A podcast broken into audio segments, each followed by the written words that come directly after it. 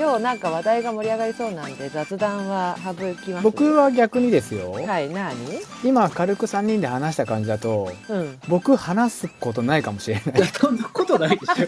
ょ。本当に分かんなすぎて話が。確かに。本当にお二人でこう僕は話をちゃんと聞きながら、思うところでね。そんなことない。いや本当になんかちょっとね高度な話で。格好つけてうなずいてたけどほとんど分かってなかったで芦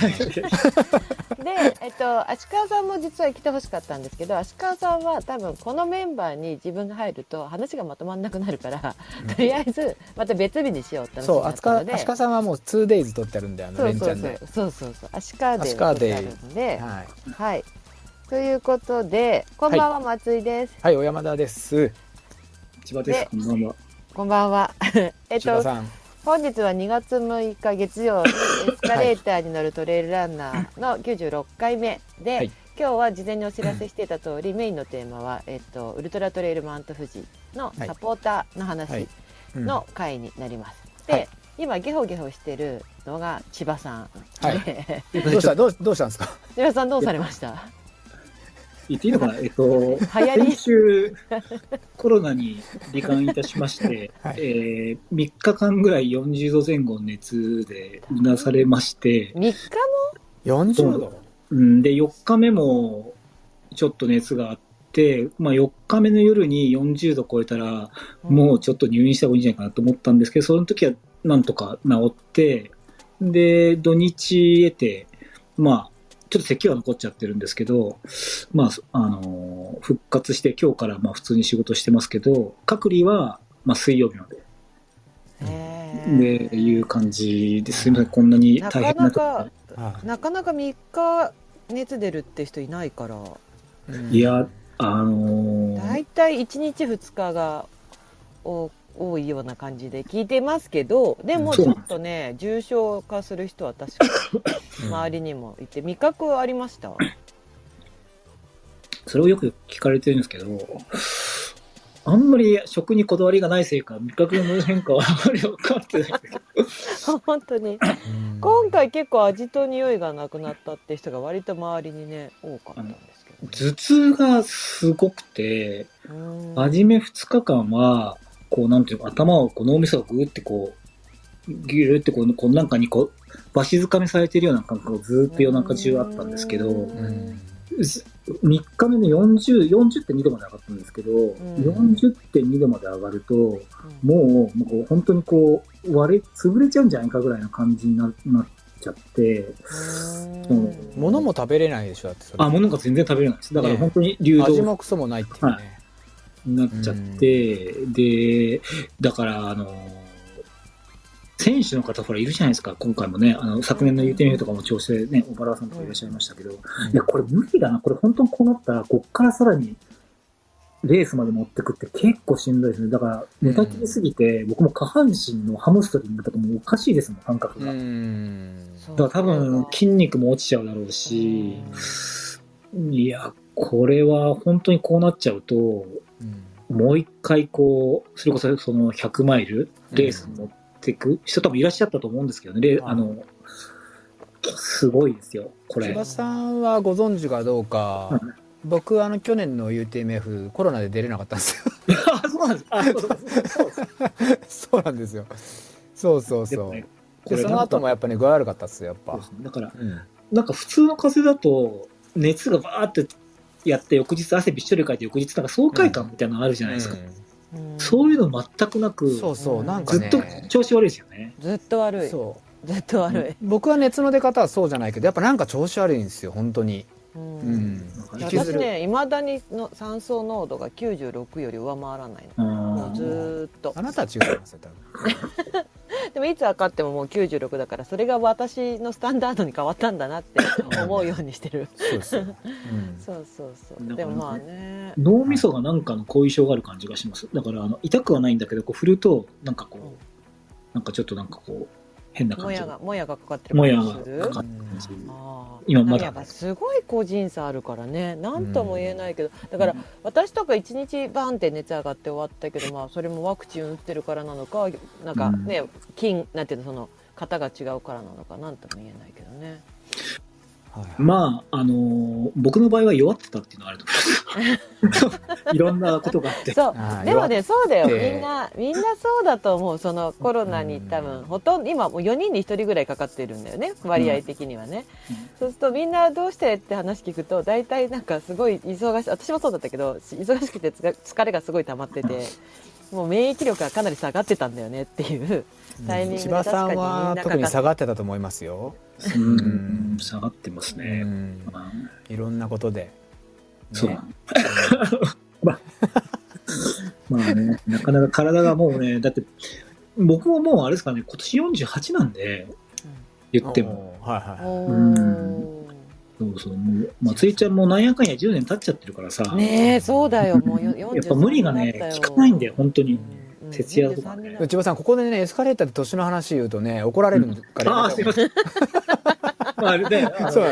ですよ。もっとね、そう先輩いますね。パイセンはいっぱいいるからね。そう大なり小なり先輩がいるんで、しました。よろしくお願いします。はい。ということで、まあそのね、前々から話してたように、今回はウルトラトレイルマウント富士の話をしましょうということなので。はい。その名前が富士に変わったとかその手の話はまあ置いといて、はい、そっちの話じゃなくて実際の話っていうんですかね、実際の大会の流れに沿った話になると思うんですけど、小山さんとか競技規則とかちゃんと読んだことあります？僕は寝る前には確実に 毎日読んでますよ。あ、本当ですか。でこれなんでかっていうと、ちょっと、芦川さんと話をした時に、割と競技規則とかルールとかマナー読んでなくて来る人多いよねって話になって、多いです。そう僕もその一人です。話をすると、書いてあったみたいな、そうだったのみたいなのやり取りが結構多くて、それはどの大会も全部そうなんだけど、で結構なんかこう先日も某大会もすごい日本でも有数の大会の主催者さんも、その宿泊必須条件っていうのをつけてるから、そのことですごい締め切りを守らない人が多くて、その対応どうするかとか、すごいそういうので悩んでたりとかして、でまあ。ちょっと長い文章長いんですけど、割とウルトラトレイルマウント富士のホームページ、今今年またホームページ変わりましたね、更新しましたよね。すっごい見やすくなって、実は今まで若干見づらい、アプリはねできてなかったんで、そうですね。けどモバイルでもきっちり見えるようなモバイル対応もしっかりされて、かつ項目が分かりやすいホームページに変わってますと。で、すでにコースマップが公開されてて、コースマップが、データとして公開されてて、ストラバの GPX データって形で公開されてるんですけど、そのストラバの GPX をダウンロードして、例えばそれを Google マップとか、大和高原とか、ジオグラフィカとか、自分たちが持ってるマップにもその GPX データっていうのは反映できるので、で特にサポートする人は Google マップに GPX データを反映させておくと、道路の地図とこう同じような感じで見れるので、それが選手はね、ストラバとか、カロスとかスントとかそういうのの自分の持ってる GPS ウォッチのデータに GPX として入れとくのが一番いいんだけど、その時計自体に GPX データを入れておくのがいいんだけど、サポートは時計に入れといても意味がないので、こう目に見えるアプリで見えるようなもので 見れるようにしておくとすごく分かりやすくていいかなって思います。で、大和高原とかジオグラフィカとかでも全然いいんだけど、そっち側って逆に道路に弱いんで、そっち側に落としちゃうと車で追いかけるサポーターはちょっとね不便なんですよ。なので、そういうのを使ってみてもらうといいかなと思ってですね。なので、まだその、大会のコースマップの詳しい、詳細は出てないんですよね。そうですね。どうしてもね、毎年やってると、大まかにコース変えなくても、いや、実はここ工事になっちゃったとか、うん、あとはここちょっと他のイベントがあるからちょっとここ通るのやめようとか、そういう細かいやつは毎年どうしても出ちゃうんですよね、うん、なのでそういうアップデートが実は今年も少しだけ、まあ、あるので、うん、今それを直してやっている最中っていうところと、うん、あとは昨年の反省点とかを踏まえて、やっぱりコロナ対策で、まあ、エイドの部分でやっぱりご不便をおかけしたところも多いと思うので、まあ、できる限り特に仮眠所みたいなところは、うん、確保できるようにっていうところで、まあ毎回毎回変わってて大変恐縮なんですけども、うん、まあやってるというような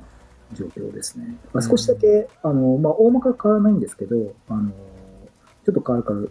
わりますので、またちょっとまた発表させていただきたいのと、うん、あとね、ちょっと思想の件に関してなんですけど、今発表しているコース概略図の下に思想コースっていうことで、うんうん、これもストラバで4種類、うん、出させていただいてるんですけど、やっぱりどうしてもですね、コースを思想しようとして普段入れないエイトでその時に借りてる私有地に入られたりですとかする方がどうしても出ちゃうっていうのが現実としてあるんですよね、うん、でやっぱり大会としてはやはりそこは許可を得てやっていただいているので、この思想 1,2,3,4 は、まあ、通常入れるいいところ問題ないようなところになりますので、まあ、そこをね、思想の時はぜひ使っていただきたいなと思いますね、うんうん、そうなんかこのね、思想用コース 1,2,3,4 っていうのが公開されてるっていうのも結構画期的な話で、今まではこれが なくて、まあ文字としてここは思想禁止区域ですみたいなのが出てたんだけど、うん、今回はそれが出てる。でこれだけ出てるのにまだ詳細が出てないって言ってる意味が青山さんとかいまいちピンとこないのかもしれないんだけど、なんすか、うん、具体的に言うと、その例えば次のエイドの名前が書いてあって、このエイドまで何キロ、このエイドまで何キロっていうようなマップが出てない状態です。今おおよそのルート図が出てて、うん、累積標高とかそのエイド間の距離はまだ出てない。でこのエイド間の距離とまあ、どの何キロ地点にエイドが来るかっていうことが分かんないと、サポーターの人とか準備がしづらいですけど、まあ UTMF2022 って検索すれば2022のデータは意外と出てくるんで、ネット上には。で大まかには変わらないので、距離は。なのでそれを参考にしてまあちょっと準備をしていくっていう感じに、そうですね、まあうん、なるかなと思います。でエイドは一応2022の段階だと9カ所あって、うん、その中で、2023は、富士の場合は、4カ所だけサポートできます。海の場合は1カ所もサポートできませんという状態になってますよと、うんうん、ですね。でこれが、2022から、一番サポーターが入れる一番最後のエイドがキララ、山中湖キララになって、うん、そうすると山中湖キララからゴールまでって40キロぐらい、41キロ、42キロぐらいあるんだけど、この本来であればどっちかっていうと後半の方がサポート欲しいよねっていうところがごっそりサポート禁止で、選手だけの、まあ、エイドはキララ、二重曲がり富士吉田ってあるんで、うん、まあ2箇所はエイド寄れるんだけどサポートができないっていうのは今年も変わらないってことですよね、うん、はいっていう感じなんです、うん、で、うん、私ちょっと見てて今日すごい分かんないなって、ちょっとヒントも書いてなかったんで教えてもらいたいんですけど、うんはい、今年もスタートって第1ウェーブから第4ウェーブまで分かれるじゃないですか。はいで第1ウェーブの人の制限時間って45時間ですけど、はい、第4ウェーブの人って44時間15分っていうことなんで45分短いじゃないですか、うん、この第1から第4までってどういう感じで分けてるんですか？基本的にはパフォーマンスインデックスを、うん、申請していただいているので、それを確認しながら振り分ける形にしていて、でどうしてもまあ、もちろんね早い順にやってるんですね。じゃないと遅い順からやってしまうと抜いちゃうんで、うん、あんまり混雑回避にならないんですよね。でもちろんずるいじゃんっていうのは言われますけども、うん、言われるんだ、まあ、それはただ、まあ、強い選手っていうのは実際制限時間にほとんどかからない方々なんで、うんまあ、一番後ろに合わせてやってるんですよっていうようなところですね。去年とか見ると第1ウェーブがかなりボリューム多くて、あでもね基本的にはこう均等に割って、まあ、最後少なくなっちゃいますけど、はい、あそうだった、はい、なんとなくもう目視まあね完全に数えたわけじゃなかったけど目視だと第1と第2がだいぶ多いなと思って、うん、あそれはあるかもしれないですね、うんはい、第3第4は少なめだななんて思いながら見てて、はいまあ、まだ今年ね誰がどのウェーブかっていうのは発表されてはないんですよね。そうですね、うん、今まだエリート選手を最後入れてまあ、2月末ぐらいに、選手の振り分けをかけるっていうようなところなので、ただちょっとこれからまだ少し時間がかかると、うんうんうん、そんな小山さんここまでで何かうん大丈夫、まあ、でもそんな感じなんですはいの、ねはいうん、で今年そのサポート、選手の競技規則と別にサポート用の競技規則っていうのがもう発表されていて、うんうん、で、まあ、両方とも見るんですけど、先週ね、うん、ちょっと小山さんとも話した感じだと、はいはい、これなんかサポーターって分かってない、全然分かんないけどサポートしてますって人結構多いよねって話になったんだよね。はいはいはい。うんうん、で、その私みたいによくサポートしてますよって人もいれば、うん、なんか今回が初めてって方もすごく多いのかなって。思うんですけど、うんうんそのサポーターの、規則見たらなんと今回サポーター用トイレ照明つけてくれるんですね。はい。すごい。これもね画期的なんで今まではなかったんですよ、ね。でも基本的に薄明るかったでしょ。薄明るいそのライトに関して不満を持ったことはなかったんだけど、うん、どっちかというとトイレに関して私たちもトイレに入りたい。だけど選手優先だってことは 100% 分かってるから、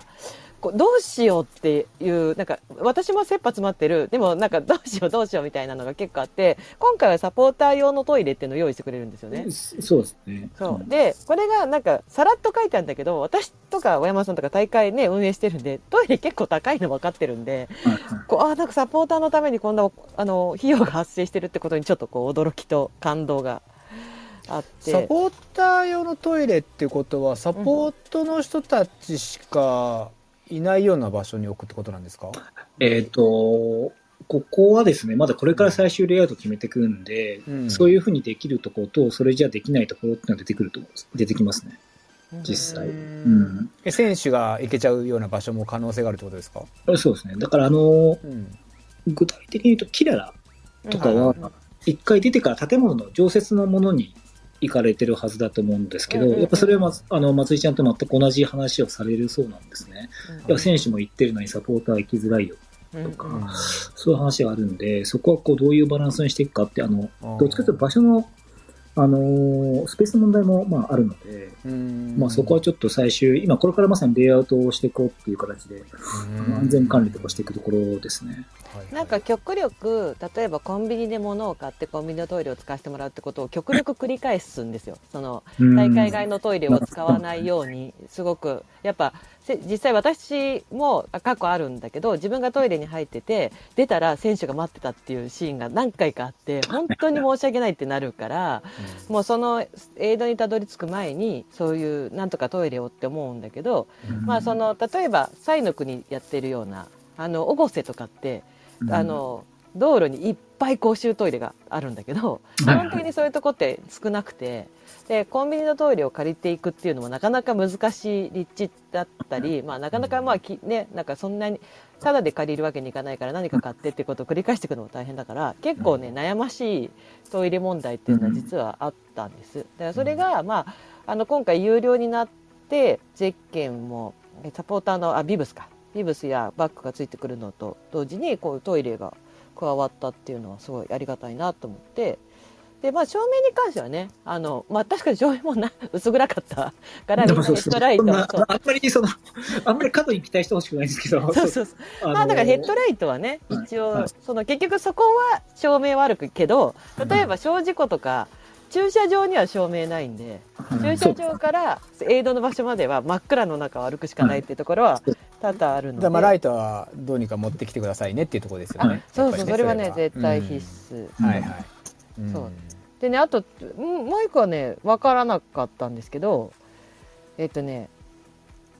トタープ上りなどは禁止ですっていうエリアがあって、うん、それ具体的にキララとフィニッシュエリアって書いてあるんです、うん、そのでもフィニッシュエリアのコニアフォレストって F5 の富士急と隣り合ってるけど建物挟んで、うん、F5 の方はテントもタープも上りも大丈夫なの？これはね国立公園の話なんですよ。山の子キララは、うん、そのタープとか張っちゃいけない許可なんだよね、それはっていう、どちらか確か国立公園の縛りの話でしたね、キララに関して、うんうんうん、ああ、国立公園内のためのテントタープ上り設営は禁止ですって書いてある、うんうんうん、でダメなのがキララとフィニッシュエリアって書いてあって、うんうん、建物挟んで反対側だから富士急 F5 のうん、富士急のエイドって、そうですね、そうでもそうなの、うん、同じとこを通んないんだ。同じとこじゃないです、知らないんで俺あ、そうですよね、去年コロナでらしてね、本当に建物を挟んだ表と裏っていう、どっちが表でどっちが裏かって難しいんですけど、ほうほうほう、ただ今回今準局の中で議論しているのは、うん、とはいえ要は屋根がないわけですよ、うんうんうん、UTMF の、あ、UTMF って言っちゃいけませんねできればフージ MF ぐらいでで、じゃあ本当に雨降ってしまってサポート行為をする場合、はい、それはコンクリートとかを考えていくと、で、まあ後から議題に出ると思いますけど、サポートバッグに全部入れなきゃいけないとか全部入れていくと、タープって結構有力な選択肢になってくるわけですよ、実際問題は。うん、だからそこのあたりを、まあ、実際どういうふうにしていくかとかっていう、その細かいところではあるんですけど、まあ本当になった時にどうしていこうかっていうのはちょっともう少しこう、まあエイドリーダーさんとも話詰めながらね、ちょっとなるべくこう混乱しないようにやっていきたいなという、ただとはいえじゃあ何かけ何しか使うダメですよとか言えないじゃないですか、実際問題は。だから結構悩ましいなっていう。本当に夜に降ってしまった場合は、おそらくタープを一人持ってきたら、そこに全然違う人だけど入ってどうぞ一緒にやろうよみたいな感じで 2,3 人いたりとかするじゃないですか、うんうんうんうん、じゃあそれは要する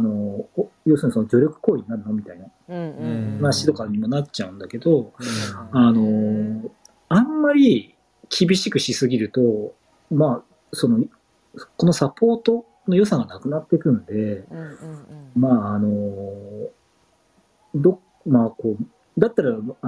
ていうかこうそもそもフェアじゃないじゃんって話になっちゃうので、うんうんうん、まあ、そこはこうでもこ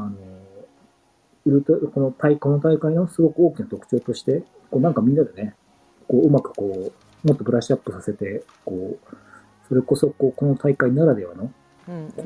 ういうサポートっていいでしょっていうところに持ってきたいですよね。これルールで縛れば縛るほど多分つまんなくなってるんですよこれ。そうで、うん、そのね今回この柴さんとせっかく話ができるっていうことでいろいろ考えたんだけど、はい、私が多分一番初めにねUTMF 時代にサポートした時って、サポートありの選手もサポートなしの選手もみんな一緒くたに同じエリアにいたんだよね、うんうん、それがある年ぐらいを皮切りにサポーターついてる人はサポーターエリアに、サポーターついてない人はサポーターなしエリアにって感じでこうパンって分けられたんだけど、それってなんか具体的に何かやっぱ声が入ったとか。そうですね、だからまずはある一部のエイド、特に前半部分、うんうん、それこそふもとだとか、うんうん、小事故とかっていうのは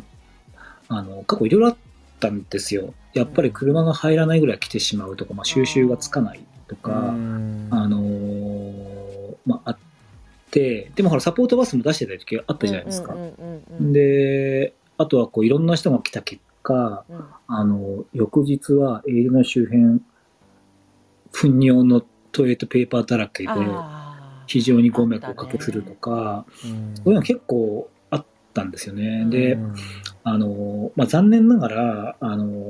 ね、UTMB とかを参加されてる方もいらっしゃるとは思うんですけど、うん、UTMB って言ってもスキーリゾートをぐるっと回ってるんですよ。うんうんうん、なので、まあ、車いるとかもそうですし、うん、基本的には結構ね、こうスキーリゾートの麓にあるから、近くに結構スキー場用の大きい駐車場があるんですよね。うん、で、ある上に、地域の協力で、道路封鎖できたりとかしてるっていうことがあるんで、うん、この全く同じことをやろうとすることに無理なんですよ、実は。うん、この大会はね。だから、まあ、キャパシティがどこまでかっていうところの議論もあるんですけど、うん、まあ、まあ、今回もね、選手2400人集めて、サポーターの定員500ってどういうことだって話を、やっぱされるんですよね。うんうん、まあ、それはもちろんわかるんですけども、うん、やはり、まあ、これで逆にやれていかないと、要はこう、これを裁くために、その裁くための警備員とか、のいろんなこうロジナとかで結構大きなコストがかかってく、うん、でこれは都市型マラソンが費用が莫大になってくっていう路線に入ってくるんですね、うん、でそこのギリギリのところが、まあ、今のところ去年まあ1500名ぐらいだったんで、まあ、500名でどうかなと。で、まあ、しっかりやりたい人だけ参加してほしいっていうことで、まあ、ちょっといろいろなお金も受益者負担という形にさせていただいてってはいるんですけどね。うん、はい、でもまあなんか私はずっとサポート側でいることが多いので、なんか一つのレースを選手と同じぐらいかそれ以上に楽しませてもらってるなって毎回思うので、うん、そうするとまあなんかサポーターがお金払うのも実際施設使ってるし、さっきの話トイレも使ってるし、うん、駐車場も使わせてもらってるし、うん、って考えればなんか3000円でいいのっていう逆に。だって4カ所エイド回って4カ所駐車場を止めれるわけだから、そういうことを考えると、で結局正直ビブス代とそのサポーターバック代で終わっちゃうんじゃないのかなって、3000円って思っちゃってるぐらいなんですけど、それでもなんかね、そうですねって思っちゃってて、だってまあね、皆さんもね普通でご自身で検索してもらえれば分かることなんですけど、キララって有料の駐車場も普通にあって、もう1時間止めるだけで1000円取られちゃうので、うん、通常は、うん、そう考えればもう3000の中でも1時間1000円、うん、もうちょっと止めるだけで1000円、うん、なんていう観光地の駐車場なので、まあ、ごめん昨日今日行ってないから値段変わったかもしれないけど、これまで私がまあ、今年も今年、今年じゃない去年の10月ぐらいにキララやっぱ行った時も、うん入場して、まあ、止めるっていうことでもう1000円取られちゃうので、うんうん、だからそう考えると、まあ、で、まあ、富士急ハイランドだって、今年値上がりしたんですよね、駐車場代ね、うん、そうそうだから2000円ぐらいは駐車料金かかっちゃう、1日止めるとか、うんまあ、あとは富士急ハイランドに出入りする何回も止めるってことになれば、もしかしたら3000円 4000円ってそのサポーターのチケットがなければ個人的に支払うことになるわけで、そしたらもっともっと高かったかもしれないのが、そのサポーターとして登録するだけで3000円で済むんであればかなり得かなっていうのは思う。うんうん、そうですね。だから実際はお得だと思います。で、今までもでも実はサポーターの方だけに実はコストをかけていろんなことをやってた現実があるんだけども、それはやはり一方でやっぱりサポートつけずに頑張られてる方々もいっぱいいらっしゃるわけじゃないですか。その方と全く同じ、その方にもこう全く同じ負担でやるというよりは、やはりこう受益者負担という形でやっていかないと、ちょっとやっぱりこうまあ、コストかかるから値上げしますってことではなく、なるべく受益者の方に関しては受益者負担していただこうというところで、ちょっと今回舵を切らしてもらってるんですよね。うんうんうんで実際過去サポーター禁止にした年もあったじゃないですか、はい、だけど今年結局禁止にしないでお金取ってでもサポーター500人だけかにしたのって理由はあります？まああまりなんでやるべきかって議論はしてませんけど、要はでもそこは多分我々にとっては議論するまでもなく、このウルトラトレイルマウント富士にとってこう大切な要素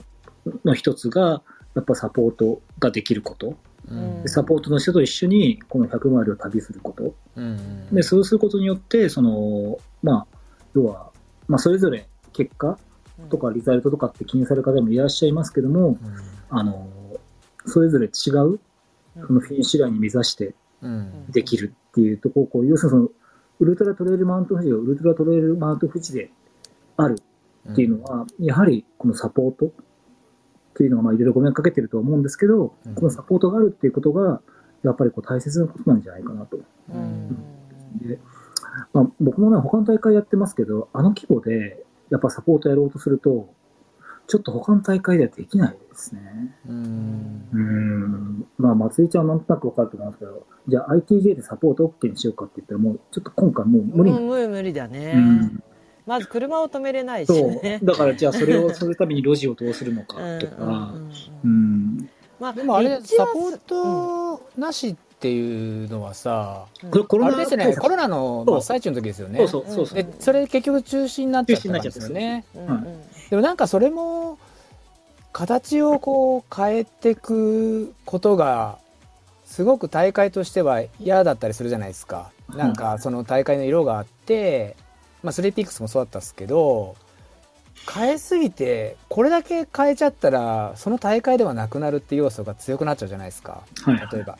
そうするとなんかここまでしてやる意味があるのかなっていうね。あでも当時は確かにそういう議論出ましたね、うん、サポート禁止にしてまで大会やる方向でいくのかって議論はなんかやったような気がします、うんなんかねまあ、だからそのコロナの時とかもまさにその私と千葉さんのチワ話レベルでも、うん、でもちょっと例えばもっと完走のね時間を短くして30時間ぐらいにしちゃえばた方が安全面とか高まるんじゃないのっていう話とかしてもいやいやもうそういう大会じゃないからもう初めての人からベテランの人までっていうところでまあそういうターゲット層を広く持って誰でも挑戦しやすいだけど日本でハイクオリティなっていうところを目指してるからっていうことですね。そうですね。なんかそうですね。制限時間はやっぱり結構本当はね厳しくすれば全然運営レベル変わるんですけど、やっぱりそこは それもやはりこうウルトラトレイルマウント富士はウルトラトレイルマウント富士であるところだと思うし、まあ、乾燥させないようにするには結構なんかできちゃうもんね。そうでもいくらでもできます、ね、いくらでもできるんだよね。いくらでもできちゃうんだけども、なんかまあこういうのも、ね、あんまりねこう深い話をしたことないですけど、まあ、当たり前にその要するに制限時間を抜本的に見直そうっていう人いないんで我々の中では。だけどまあ僕なんか思うのはやっぱりなんつうのかなやっぱこうじゃあやってみようって思ったら、うん、40とか50とかでも、うん、それなりにこう努力して経験してやれば男性でも女性でももしかしたら感想は夢じゃないっていうのって良くないですか。いやいやまあまあまあね、うん、割とね小山田さんは近い考えだよね、うん、そのせっかくエントリーしてくれたならまあスリーピークだそうだけどやる側としてね、うんうん、エントリーしてくれたんだからそのできるだけ完走させて、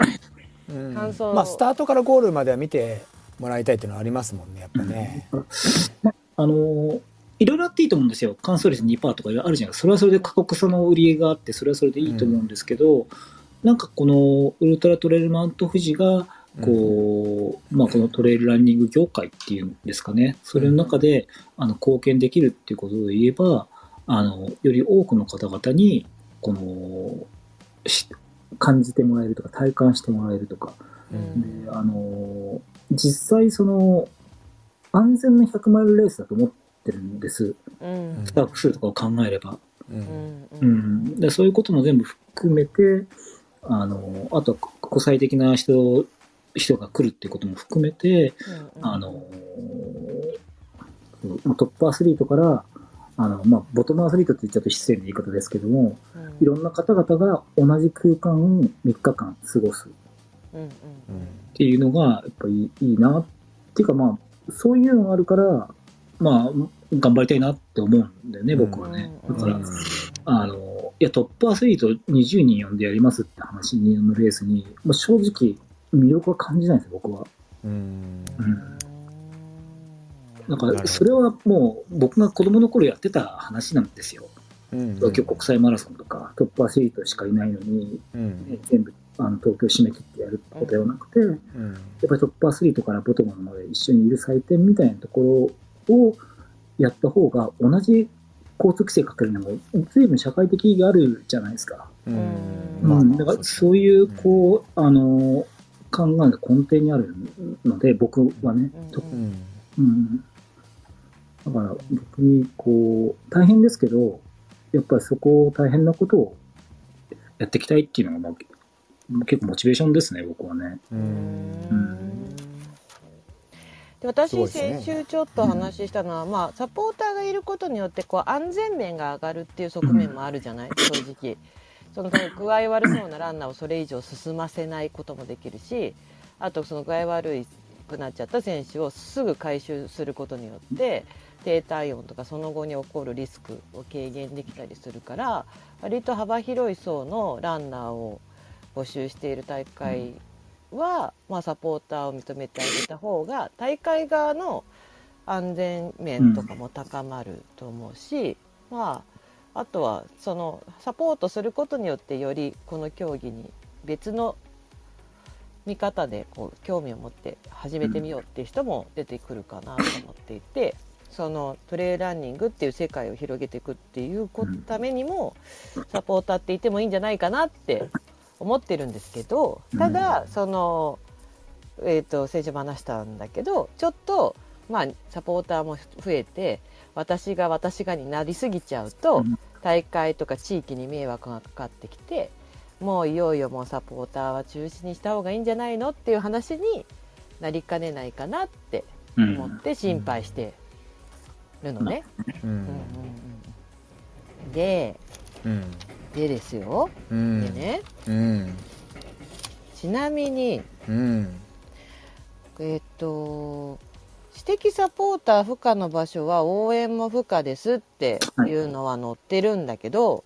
意外と応援の人はルール見てないから、応援の人って私的サポート不可の場所にも入ったりするんだよ。それをどう広げていくかって結構難しい話だなと思っていて、でプラスして言うと、私自分でサポーターとしても回ったし、去年はね本部の駒遣いとしてあちこち行ってる中で、ありがとうございます。小事故のごった返し感はひどかったんです。ごめんなさい、ふもとももしかしたらすごかったかもしれないし、ただ小事故は私ピークタイムに行けたので、なかなかなもんでした。それで、これって小事故、まあ、とか、どうしてもこう小事故って特に細い民宿村の道路を入ってきて抜けるじゃない。だから、私的サポーターは可なんだけど、応援の方はご遠慮くださいっていう形にするのは無理なのかな。でも基本的に応援の方ご遠慮くださいなんですよ、映像の中はね。だけど実際はやっぱそれは実際わざわざ今まで駐車券がなかったから、選別できなかったって話はされてて、確かにそうだなっていうことがあるんで、まあそれは今度は駐車券があるんでそこで選別できる形にはなると思います。じゃあもう今年からは駐車券がないとこの4つのエイドには入れないようにはなってくるってことなのかな。そうですね。ただキララは普通の駐車場もあると思うんで、入れちゃうでしょうね。だからそういう部分によって基本的には他のエイドはもう入っちゃダメなんですよ。入っちゃダメなんだけど、だけどその公園をお借りしたりとかしてるんで、そこに普通に来ることに対して妨げれないっていうところもあって、まあ難しいところではあるんですけど、でも趣旨はやっぱりそのキャパシティがないから、あと感染防止対策もあるんで、ご遠慮くださいっていうことの趣旨をね、ご理解なとは思います。小山さんここまでで何か。特にないです。いや、まあそうですね、応援ね、まあそういうちょっと今回はその件がね、あるから判別ができるっていう部分はまあいいかなと思うんですけど、まあ、その人たちが今度ね変なところに止めなきゃいいなと思いますよね。そうですね。でね、そこがなんかね、そう考えた時にそう、うん、私も同じことを考えて、うん、例えばなんですけど甲子園にある公園とかって応援とか入る、そこの甲子園にある公園とかこう施設で、うん応援とかサポートがこういて、うん、サポートしないだけど応援してその選手を見るってことは別にダメなわけじゃないんだよね。うん、ダメって言えないです。ダメって言えない。うん、まあ普通に例えば今まで いつも例えば釈子の山頂でね応援してる人もいたりとか山の山頂とかは、うんまあ、登って応援してる人いるんだけど、うん、まあそれはまあダメって言えないから、まあそのルールを守っていればかってことなんだよね。何をもって応援かだからいや応援じゃないですよそれで終わりになっちゃうからね。そう、うん、っていうのがコース上にいくつか公園だったり広い駐車場を持った施設みたいなのはいくつか実はあって、うん、これまでも特に、規制も特にされないから、うん、もう私とか慣れてる人たちはその、エイド間の距離が長いと、うんその先の映像に先に回りしても、まあ、駐車場に迷惑かかっちゃうしとか、うん、あとそれよりもちょっと手前で様子を見て自分の準備決めたいとかって思ったりするから、うん、手前の公園とか施設とかを使ってこうなんていうかな目視で、うん、様子を見るようにしてたのね、うん、で例えばそれがどういうところかって言ったら風穴の駐車場とか、うんうん、で今も、風穴の駐車場はやっぱ応援の人が多い、鳴沢風穴の方じゃないよ道路沿いのね富岳風穴の方の、まあ森の駅っていうのがになってるの方とか、うんでそこなんでそこかっていうとそれが、今年でいうと富士急エイドに入るだいぶ手前にあってそこで様子見れると富士急エイドの準備が変わるんだよね。だから結構その一回富士急エイドに行く前にまあ小事故出てそこで様子見てって人は結構何人かいる。で、あと足和田の手前ってことでしょ？そうそうそうそう。はい。で、あと道の駅富士吉田とかもまあ買い物ついでにまあそこは特にそこは結構。大きいですからね。大きいからねっていうのもあったりして、うん、で逆にまあそのキララ以降はまあなかなかちょっと待ち伏せをしてってところは難しいんだけど、あと前半であるとこれ行ってる人いるんじゃないかな、天神山自然観察の森詳しいなそこも駐車場が、うんうん、トイレもあるね、そうそうそう、富士宮のエイドの後で麓の前、うんなので、うん、昔は白糸の滝の方を通ってた時はみんな白糸の滝で見てたんだけど、うんうん、もう白糸の滝からちょっと外れるので、うん、だいぶそうすると天神山自然観察の森っていうところがちょうどねいいポイントとしてあって、うん、トイレもあって駐車場もあって、ただ公園利用の人に迷惑かけないようにのバランスが多分すごく難しいんだけど、うん、ただなんかすごくそのエイドの駐車場に対して負担をあんまり早く入りすぎてもうどんどん満帆になっちゃうから負担かけちゃうし、うん、ってなるとそういうなんか無料の駐車場とかっていうのを利用して、まあ、選手の様子も見ながら、うん、移動していくっていう方法もあるのかなって、うん、あれ魚公園行かないですか？魚公園行かない魚公園は行かない。あれだって淡水魚でうちの家族2人行きたいって言ったのに気持ち悪くてすぐ出たんですよ言った2人が気持ち悪いって言っておしのにあるんでよかったら皆さん、はい、魚公園でもダメです。そもそもおしのは、はいはい、サポート禁止なので応援も禁止だから。あ、そう、魚公園はでもいいんでしょ、行ってもそうですね、そうですよねまあ、だからその、まあまあ、そのきちってルールを決めてもっていうところで、まあ、そういうところで応援したりとかしてる分には別に何ら咎められはしないってことなんだよね、うん、その施設に迷惑をかけてなければ、うんうん、まあ応援嬉しいしね、なんかこう分かります、うん、やっぱり、うん、面識もなくてもさやっぱりその応援こうみんなを応援したいっていう人もいるじゃないですか。この選手、うん、選手というものを応援したいぞっていう人もいてね、うん、まあどの大会でもあるんですけども、やっぱ嬉しいもんですからね。うん、なんかね。でそう考えてくると、あなたもちょっと察しがつくキララ以降のやっぱ二重曲がり富士吉田エリアっていうのは、うん、車も止めにくいし、あなたって私のこと？そうそうそう。小山田さんもご存知ね、吉田の人だからご存知の通り、はいはい、どうしてもやっぱりと車が止めにくい。寿の駅のそばは通るんだけど、寿の駅には駐車場がないから。どうしてもの動詞は入れてるんですか今のは？動詞は入れてない。入れてないの？動詞入れてない入れてないね、うん、山伏とかあるけど、うん、山伏だって車止めれないし、うん、そうで、あっち側はもうキララを越えちゃうと、もうどうやったって迷惑、そんなに商業施設に止めていくってわけにいかないし、うん、そうそうそう、どうしてももうどうにもなんないよねあっちは。だから、うん、その見れるところは限られてるんだけど、その、うん、エイドで時間を潰すんじゃなくて、まあコース上にあるそういういろんな施設を利用して、まあ自分の時間を使うというか、うん、自分なんかこういろいろ、まあ、片付けをしたりもそうだけど、うん、結構ねなんかね、あのエイドの駐車場とかで次のエイドの準備したり、今自分がやったことの片付けしたりとかっていうのもするから、うん、選手がいる時間以上にやっぱ滞在するんだよね、あのサポートって、うん、だからそういうことの負担も減らしてってあげないと、麓だったり、小事故だったりっていうちっちゃいところは厳しくなってくるのかなってちょっと思う。そうね、前はね途中で温泉に入りに行ったりとかもねしてたんだけど、うんあのサポートが何人もいる人とかは、うん、そうやってたりもねすることもあったんだけど、なかなかちょっと今回って見ても、サポート課のところって20キロ離れてても28キロぐらいしか離れてないので、そんなにがっつり温泉まで入ってるっていう余裕はなさそうな、こうサポートできるタイミングになってくるかなと思う。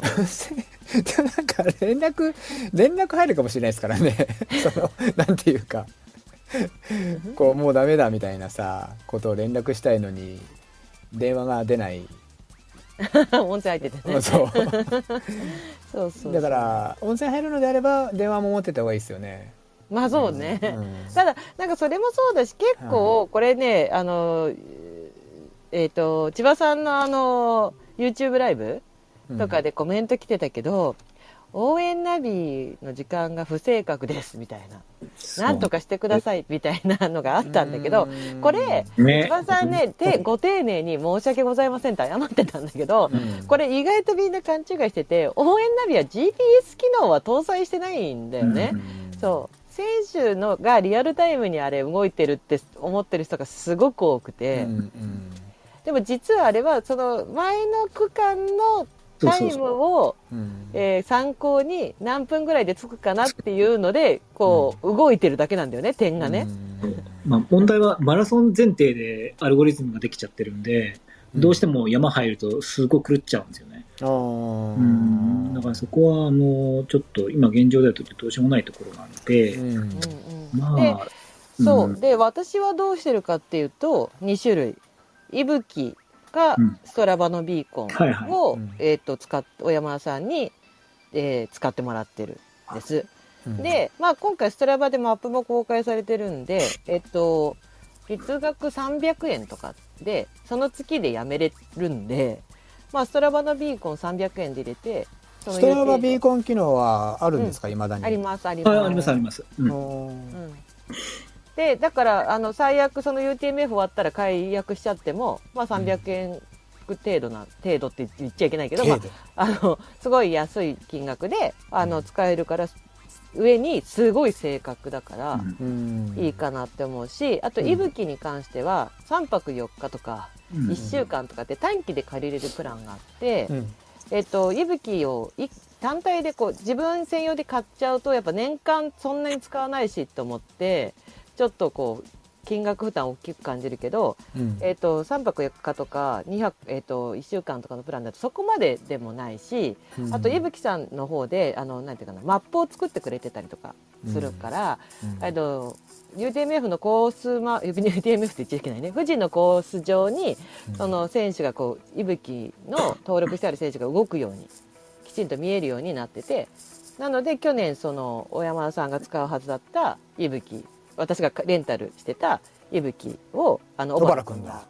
使ったので、松井さんっていう人がすごい速いってこうメディアの中で話題になっちゃったっていうのはそういうからくりなんだけど、そうそうだからその待ってる側もすごいストレスかかるの、いつ来るのっていうのが、うん、で事前にすごい打ち合わせも私と山さんなんか事前にかなり打ち合わせしてもう予測タイムとか出すじゃないですか、うん、でも走ってる側もいるのかなってストレスになりますよ。でもでしょ、うん、あれあなただけかそれちゃんと待ってるかなってそうそうだからなんかお互いのこう負担を減らすために、うん、なんかそのツールを使うのありだと思ってて、で お金を使いたくない人は、富士に関してはエイドは街中なんで、そうすると Google の位置共有でも実は OK で、うん、Google マップで位置共有っていうのをすれば山の中だとなんか山のこの辺にいるなってざっくりとした山の中としか表示されないんだけど、道路として現れる地図だったらすごく正確に位置が分かるから、自分との距離っていうのがお互いに分かるから、うん、山はちょっとダメだよね。だ山はねあれルイがやったやつでしょ。そうそうそうそうそうそう、うん、だけどエイドは、富士に関してはエイドはもう街の中にあるから、うん、Google マップの位置共有してて、街に降りてエイドに入ってくるわけじゃん、うん、だからそこまでなんていうのかなタイムラグも出てこないから、うん、それから意外とそういうアプリを使ってみるとその やたら早くエイドに入りすぎる問題とかもなくなるから、そのなんか、うん、大会側に要求する前にちょっと自分のこうシステム状況をこう見直してみるとちょっといいヒントはあるんじゃないかなとは思ってて、うん、ずっと外で待っててここなんかサポーターも具合悪くなってきたみたいな人よく見かけるんだけど、うん、意外と使えるのあるよとは思うかな、うん、ただどうしても携帯のアプリを使うその位置共有ってすごい電池食っちゃうんで、うん、だから今、うん、ご意見というか、はいはい、あそうそうガーミンねあ、うんそうガーミンだとガーミンコネクトの中にあるライブトラックという機能を使うと、うんうんうん、現在地がリアルタイムで分かりますよ、うん、バッテリー消費が少し増えてる気がするのが、うん、たまに傷ですが、うん、です高田さんからです、うんはい、私たちも一番最初はガーミン使ってたGPX かそうそう、うん、でそれもやっぱすごい精度高いから、うん、いいんだけどやっぱ電池標識ってところで、うん、そうですね、僕が迷ったの教えてくれなかったですもんね2人ともね見てなかったびっくりした。あそこ戻ったねぐらいのこと言ってたじゃないですか。そうそうそう。あとあとね、うん、あ戻ったみたいな。正確だなっていうね。うんうんうん、でこれ例えば UTMB がだとエイドに入れる人を制限するじゃん。ここを通過してないとゼッケンナンバーでここを通過したらピコンってお知らせが来て、そうしないそこを通過してないサポーターは入れませんよって。でそれを富士でもやった方がいいんじゃやってくれたらいいのにっていう話もよく出るんだけど、それをするには計測っていうお金がかかるから、うん、その選手に対するなんていうのフィーがまた上乗せされちゃうことになっちゃうよって私は思ってる。ただ意外とみんなその計測ってどういうふうにお金がかかっていくかって、うん、分かんないよね。いやそれは知らない。それは知らない。うん、そう。だけど、うん、よくレース会場で見てもらえば分かるけどマット引いてその横には人が2人ついて、うん、パソコンじっと見ててみたいなさ、うん、場所によっては、まあ、でもそこは分かんないしそうそうそう気にできないよね。そうそうそう、うん、だからまあこの費用これ以上フィーを上げたくないっていう思いが、うん、まあ大会主催者だったら誰しも思うとこじゃん。選手にこれ以上負担かけれないなとか、うん、だけどとはいえ自分たちも未然に起きれないっていう結構ギリギリの金額で結構フィーって決まってるから、うん、まあそういった面でもその選手の位置情報を把握するっていうのはガーミンしかりね、ストラバしかりイブキしかりっていう、うん、でこれココヘリ入れてるからみたいなこと言う人いるんですけど、ココヘリはそういうものじゃないんでそうだね、そうそうそう、遭難した時にはすごく助けてくれるんだけど、うん、常に見ているわけじゃない。 あとねYAMAPのアプリも、位置情報を見れるので、うん、見守りありますよね。見守り、うん、YAMAPの見守り機能っていうのを使ってもいいかなって思うんで、うん、結構ある。そうそうそうそうでYAMAPの見守り機能はもうかなりタイムラグほとんどないから、うんうん、いいかなって、はいはい、思いますけどね。なかなかその応援ナビだけに頼るっていうのは難しいとこあるよね、実際ね。うん、うん、実際選手からサポーターにレース中に割と密に連絡とか取るもんなんですか？人による。うん、小山田さんはしないけど人によっては映像に着く1キロ前とかになったらとか、あと30分ぐらいで入るよってまめに連絡してる人もいて、逆にそういう人を見るとすごいなって思う。私とかだったらもう自分が走っててサポートにもうすぐ着きよってなかなか頭回んないなって思うけど、回んないのもあるし、僕携帯とかレースだともうメインのとこに入れ込んじゃうんで。ああ、そうなんですね。はい、手元には置かないんですよね。途中で写真撮ったりもしないんですか？うん、写真は撮らないですよ。胸の中に収めます。心の中にはい、そうなんですよね。すっごいまめにね連絡する選手もいるの。いますよね。でもね、いるいる、どこにいるとかね、自分の調子まで、そうそう、そこまで気が回ったらすごいなって本当に思う。あれ、聞いていいですか？はい。またちょっと話が今僕いろいろ文章を見ながらなんですけど、この70リットルのバッグあるじゃないですか。はいはいはい。この70リットルにした目安って何かあるんですか？これは70リットルがだいたいいわゆるイケアバッグぐらいだったんですけど、実は小山田さん覚えてないかもしれないですけど、覚えてますよ。ルールは30リットル以内だったんですよね。そうですよね。で、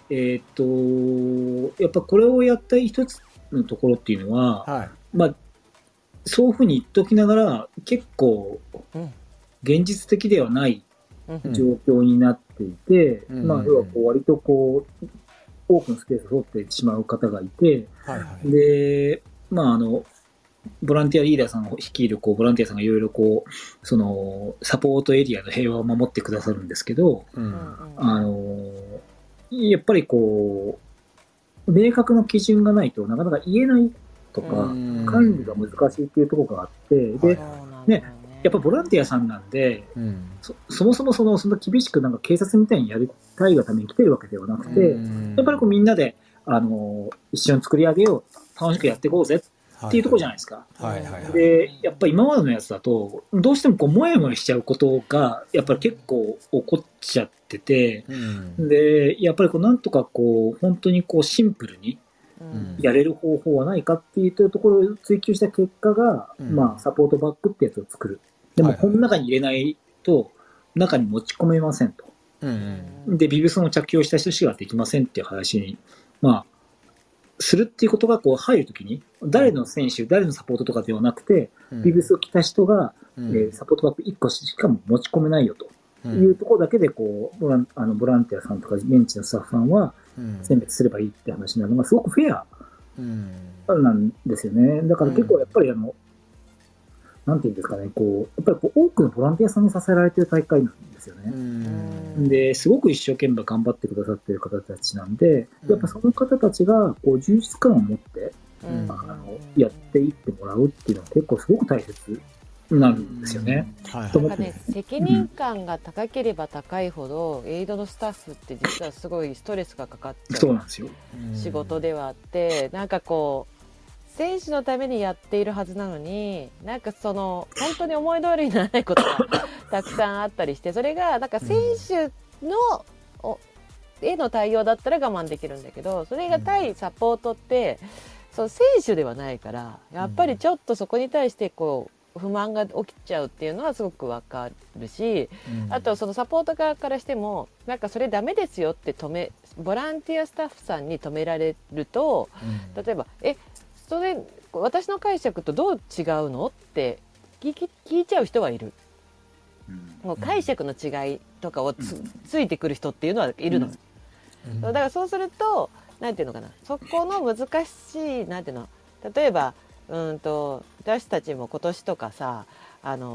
誘導のスタッフの人が地域の人にグワーって怒鳴られてるとかっていうのがあって、でそれをやっぱりその誘導のスタッフの人が収めるっていうのは厳しいから、運営の人間が一人走っていくことになるんだけど、そのなかなかそのボランティアスタッフさんにそこまで負担を強いられないっていう現状はある中で、できる限り分かりやすくしてあげるっていうのはすごく大事だなとは実際思ったんです。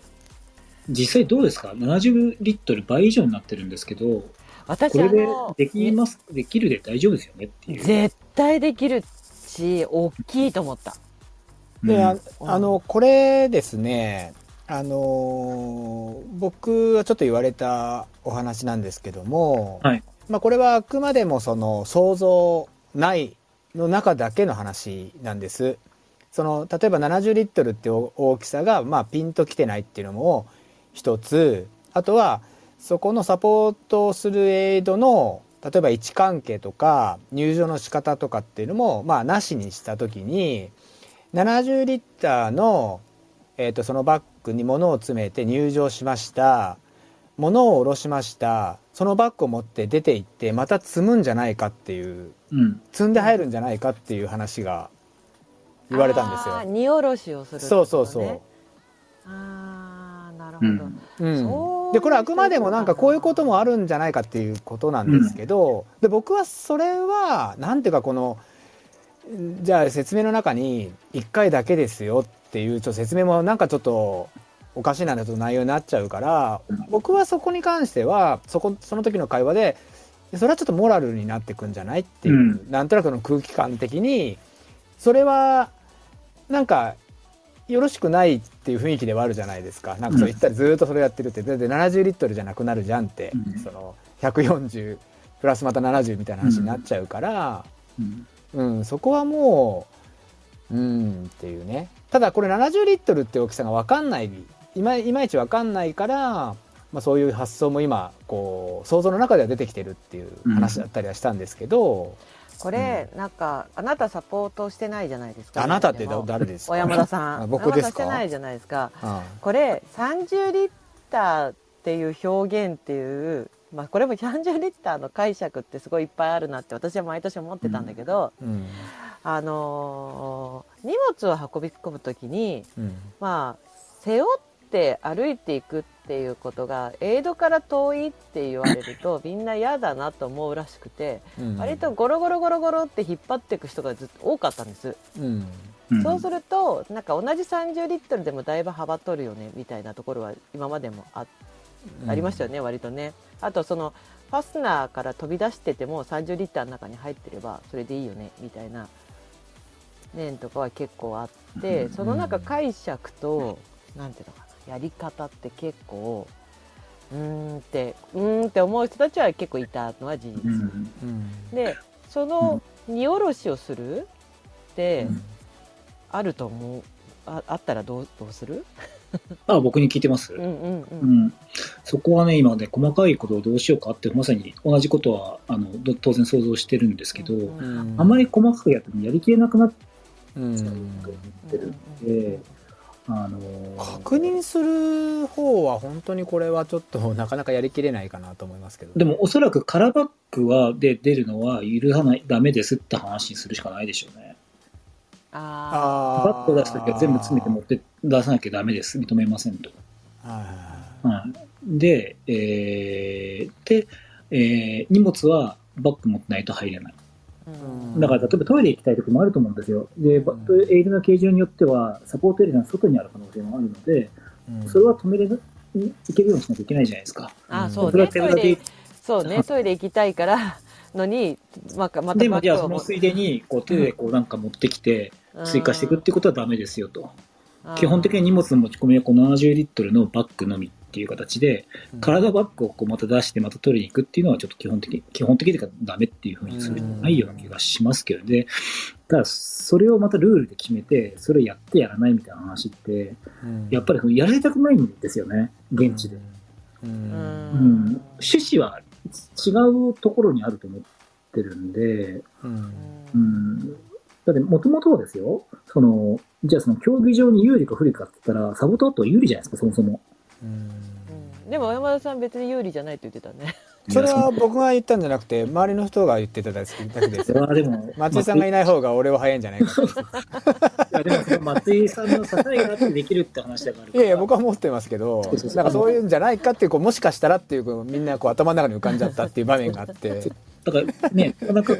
こう難しいところはまああるんですけど、じゃあトップアスリートとかでそれで勝敗を分けちゃうのかとかっていうところもあるんで、確かにね、結構こう一言で言うのは非常にこう誤解を与えるのはまあ差し控えますけども、でもじゃ本当にフェアにしようって話だったらサポートない方がいいんですよ、競技として。でもそうじゃないところがいいじゃないですかって僕思うんで、やっぱりそこはこういいバランスを持っていくしかないんでしょうね。だけどやっぱり趣旨としてはやっぱりその全てバッグでも入れたものを持ってきてもらうという形にしてもらいたいですので、今ねちょっとコメントだとちょっと複数選手のサポートは難しくなりますねって話、ちょっとコメントする方もいらっしゃいますけども、まあ、そこは工夫していただいてっていうところしか今は言えないですかね。そうなんだよね。その複数ね、この信彦さんもサポーター2人で選手4人をサポートしたっていう話、これってその荷物のこともそうだし、今回のサポートのねそのマニュアルの方にもできる限り30分ぐらいにしてくださいっていうことが書いてあるんだよね、サポーターエリアで活動するのは。だけどこのすごい難しいのは、その1人のサポーターが複数人をサポートしてる場合ってね、一応この選手の到着予想時刻を確認し、およそ30分前になったら指摘サポートエリアに入って準備してくださいっていうのも、ね、その複数人いたらずっとその場所にいるよねって、2人が4人を見てるって状況って多分その最初の1人から最後の4人目までって、それぞれ30分前だとしても2時間はいるよね、最低でもね。だからそう思われちゃうんだけど、それこそがだからモラルになってくるっていうことだよね、その荷物にしかり。難しいね、どういう感じで来るか分かんないしね、選手はね、4人複数だとね、入り方は息吹で可能な限り出入りしてたんだ。それは大変だったね。まあね、でもその複数やってるのかそうじゃないかっていうのは、正直それが1人なのか2人なのかっていうのは外から分からないから、確かにね、誤解というか、そのサポートの方とは裏腹に周りがこうちょっと違ったふうに見えちゃうっていうのは もしかしたらあるかもしれないです、ね、そうあったし、実際に誤解を受けて怒られてた人もいたし、だからその人たちからすると、いやちゃんとルール守ってるんですっていう状況なんだけど、周りから見るともうずっとあそこにいて複数人でサポートしてる、一人の1対1になってないんじゃないかって怪しまれてた人たちとかチームとかっていうのは全然いて、でもなんかそこを言い出しちゃうと結構キリがない。で実際ルールを守ってなかった人もいたんだと思うし、なかなかそこが本当は選手に対して1対1で、なんていうかな、選手とサポーターが1対1になってれば一番いいんだろうけど、結局それが駐車場の問題だったりとか。そうですね、昨年初めて抗原検査もあったんでサポート登録制にして、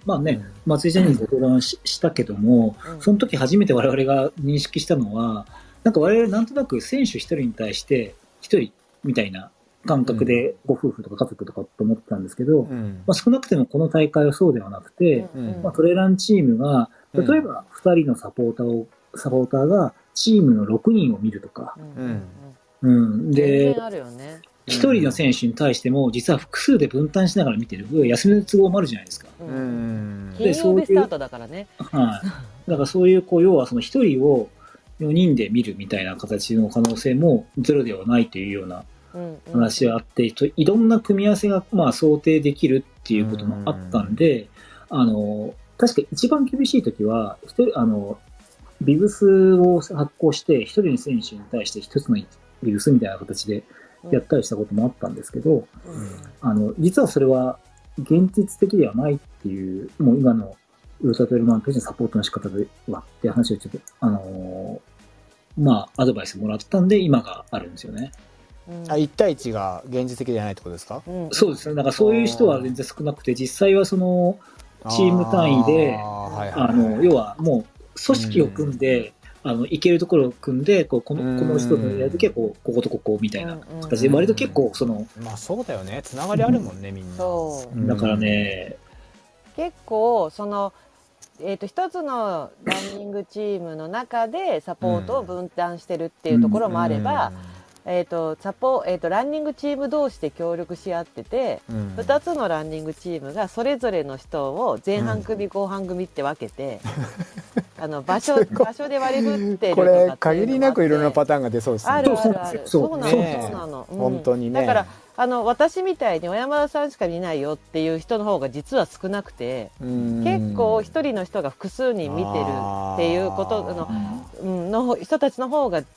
断然多い。なるほどね、って感じた、うん、そうだよね、うん、でもそのトレーラーニングのいいとこだもんね、やっぱそのグループでいられるっていうのはね、うん、でこれまで結構その、まあ、サポーター1対1ルールになったとしてもそのなんていうかな、サポートエリアに入ったサポーター同士で助けちゃったりとかしてたんだけど、本来はそれもダメなんだよね、うん、このルールにのっとるとね、うん、だから例えば雨が降っててそのタープ立てる立てないっていう問題あるけど、まあ、なかなかタープを立てるって現実的ではないと私は逆に思っていて、雨が降っていたらみんなサポーターもレインウェアで行くのか、もしくは傘を差すかの2択になってくると思うんだけど、でじゃあその傘を差すっていうシーンになった時に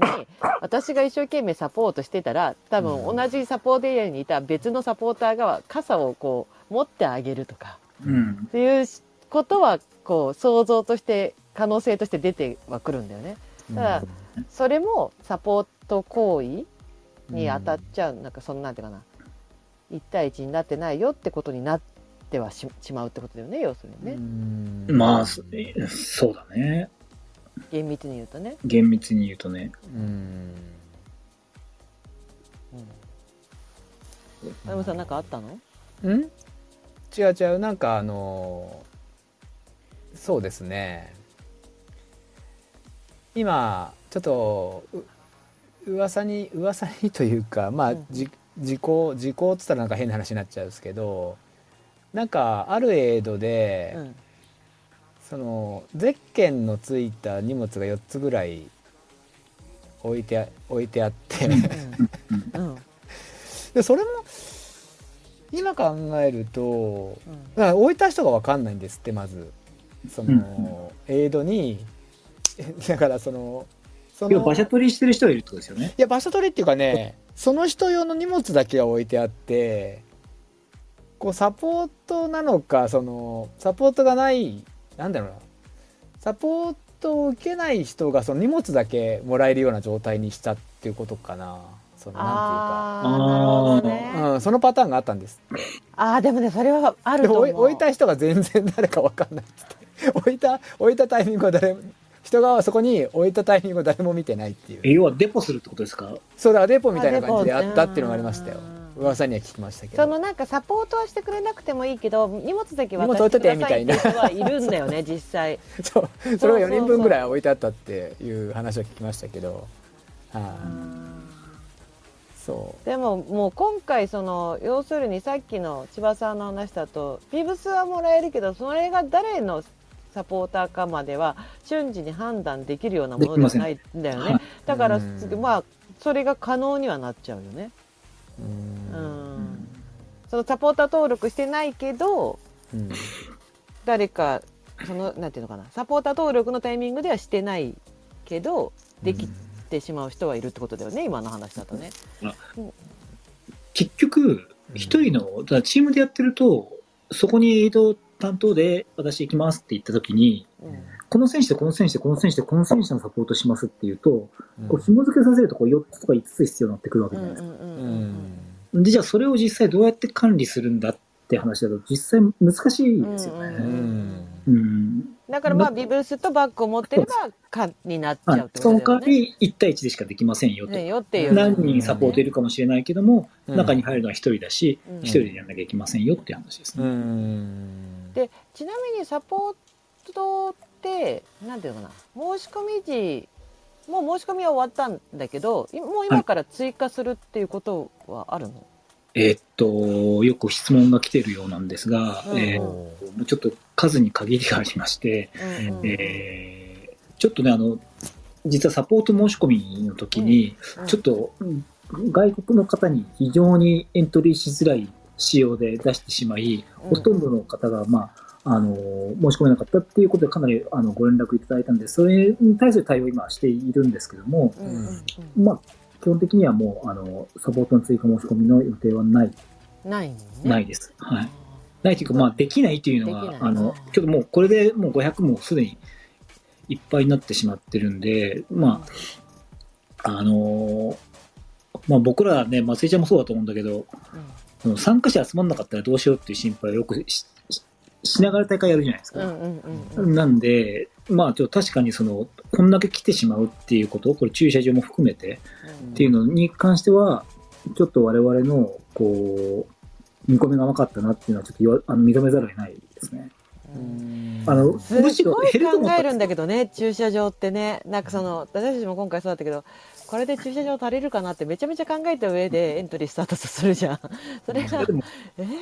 士山パーキングが埋まるって基本なかったんで、ないよね。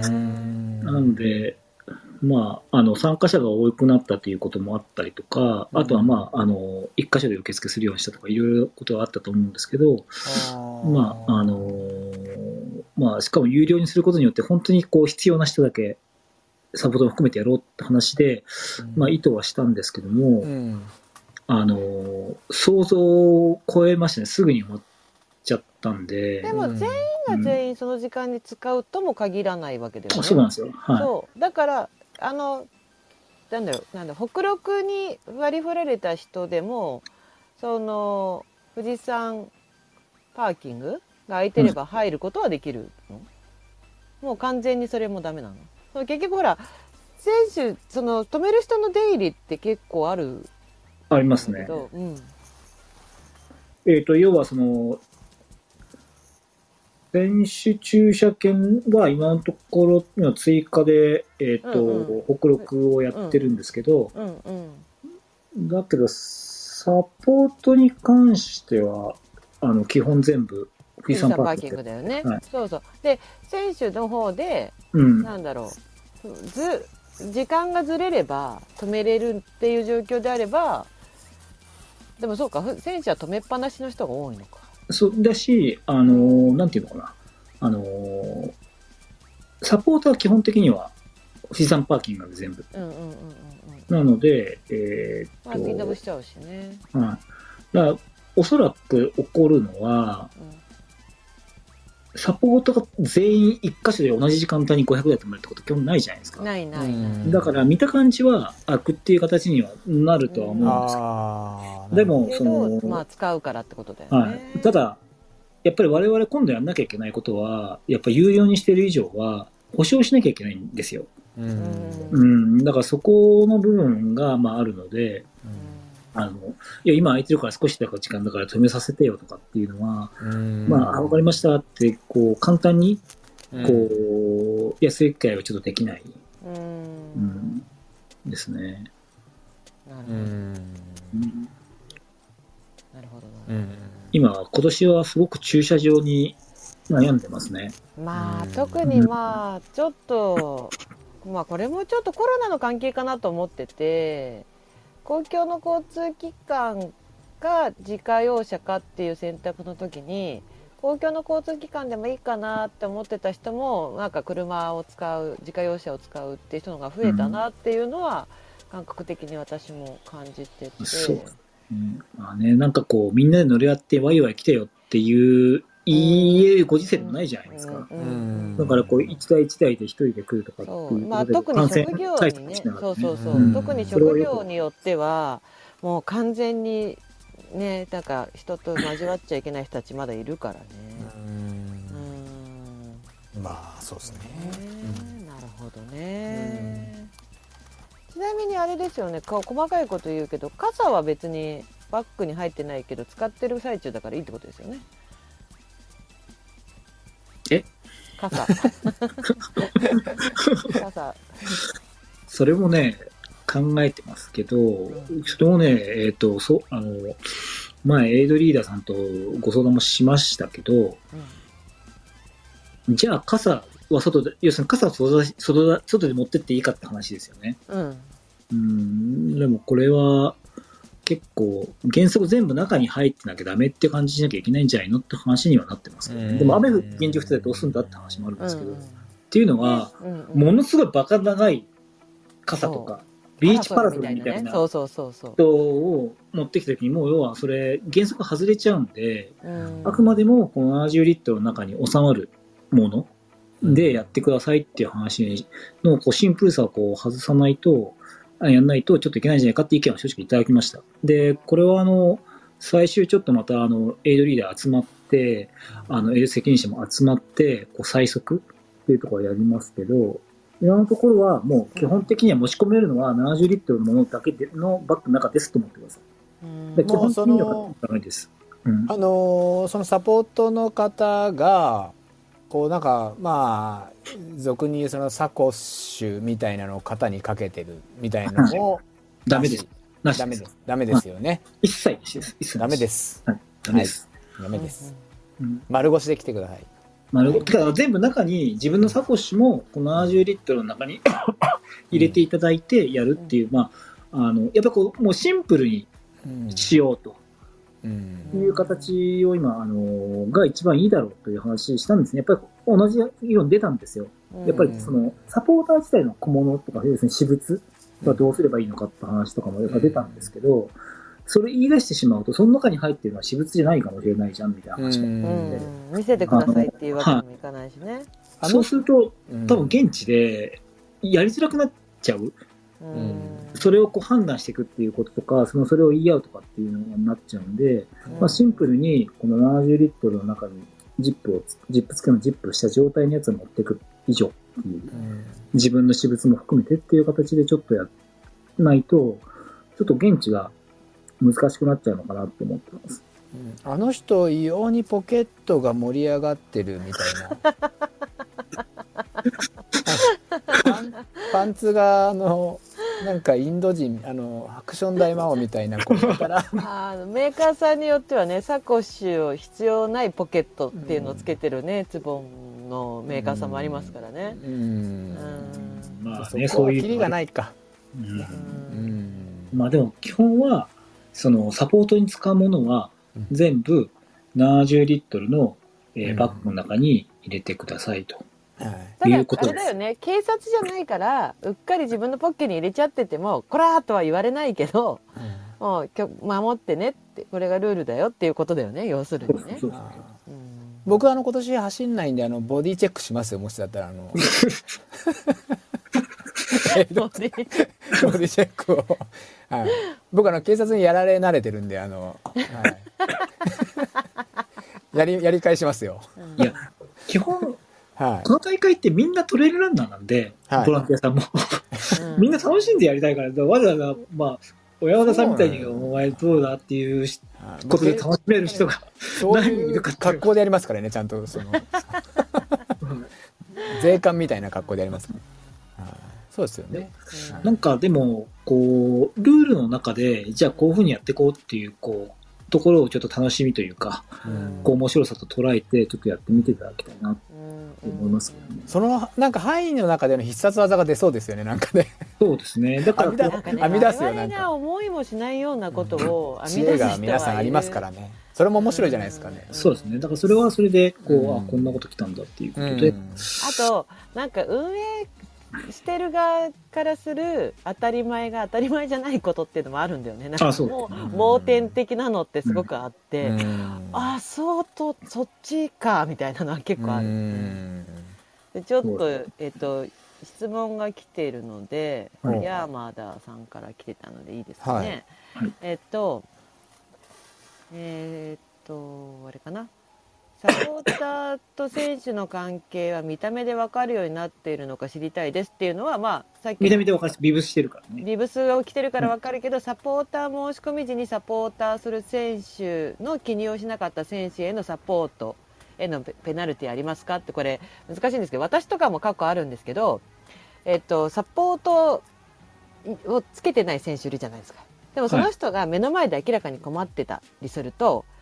使うとかっていう感じで、例えば水とか入れてあげたりとか、ちょっと解除しちゃう行為って出てくるんですけど、でも実際はその人のサポーターとしては私は登録してないんだけど、まあなんていうのかな、おせっかいなのか、まあやっちゃうっていうパターンがあるんだけど、そういうのって今年どう、そういうのってペナルティありますかっていう質問ですね。その今までペナルティがあったことがないと思うけど、そういうことでじゃあ別にその、なんていうかな、1人の選手に2人ついてるとかじゃなければ、1人の選手に対して誰かが何か助けてても、それは特にペナルティ扱いにはならないっていうことになるってことだよね。ちょっと即答しないようにしましょう。それはそのシチュエーションでペナルティにするかしないかって議論までしたことはないですね。あ、なのでこれ全然ないシチュエーションじゃなくて、そうですね、わかります。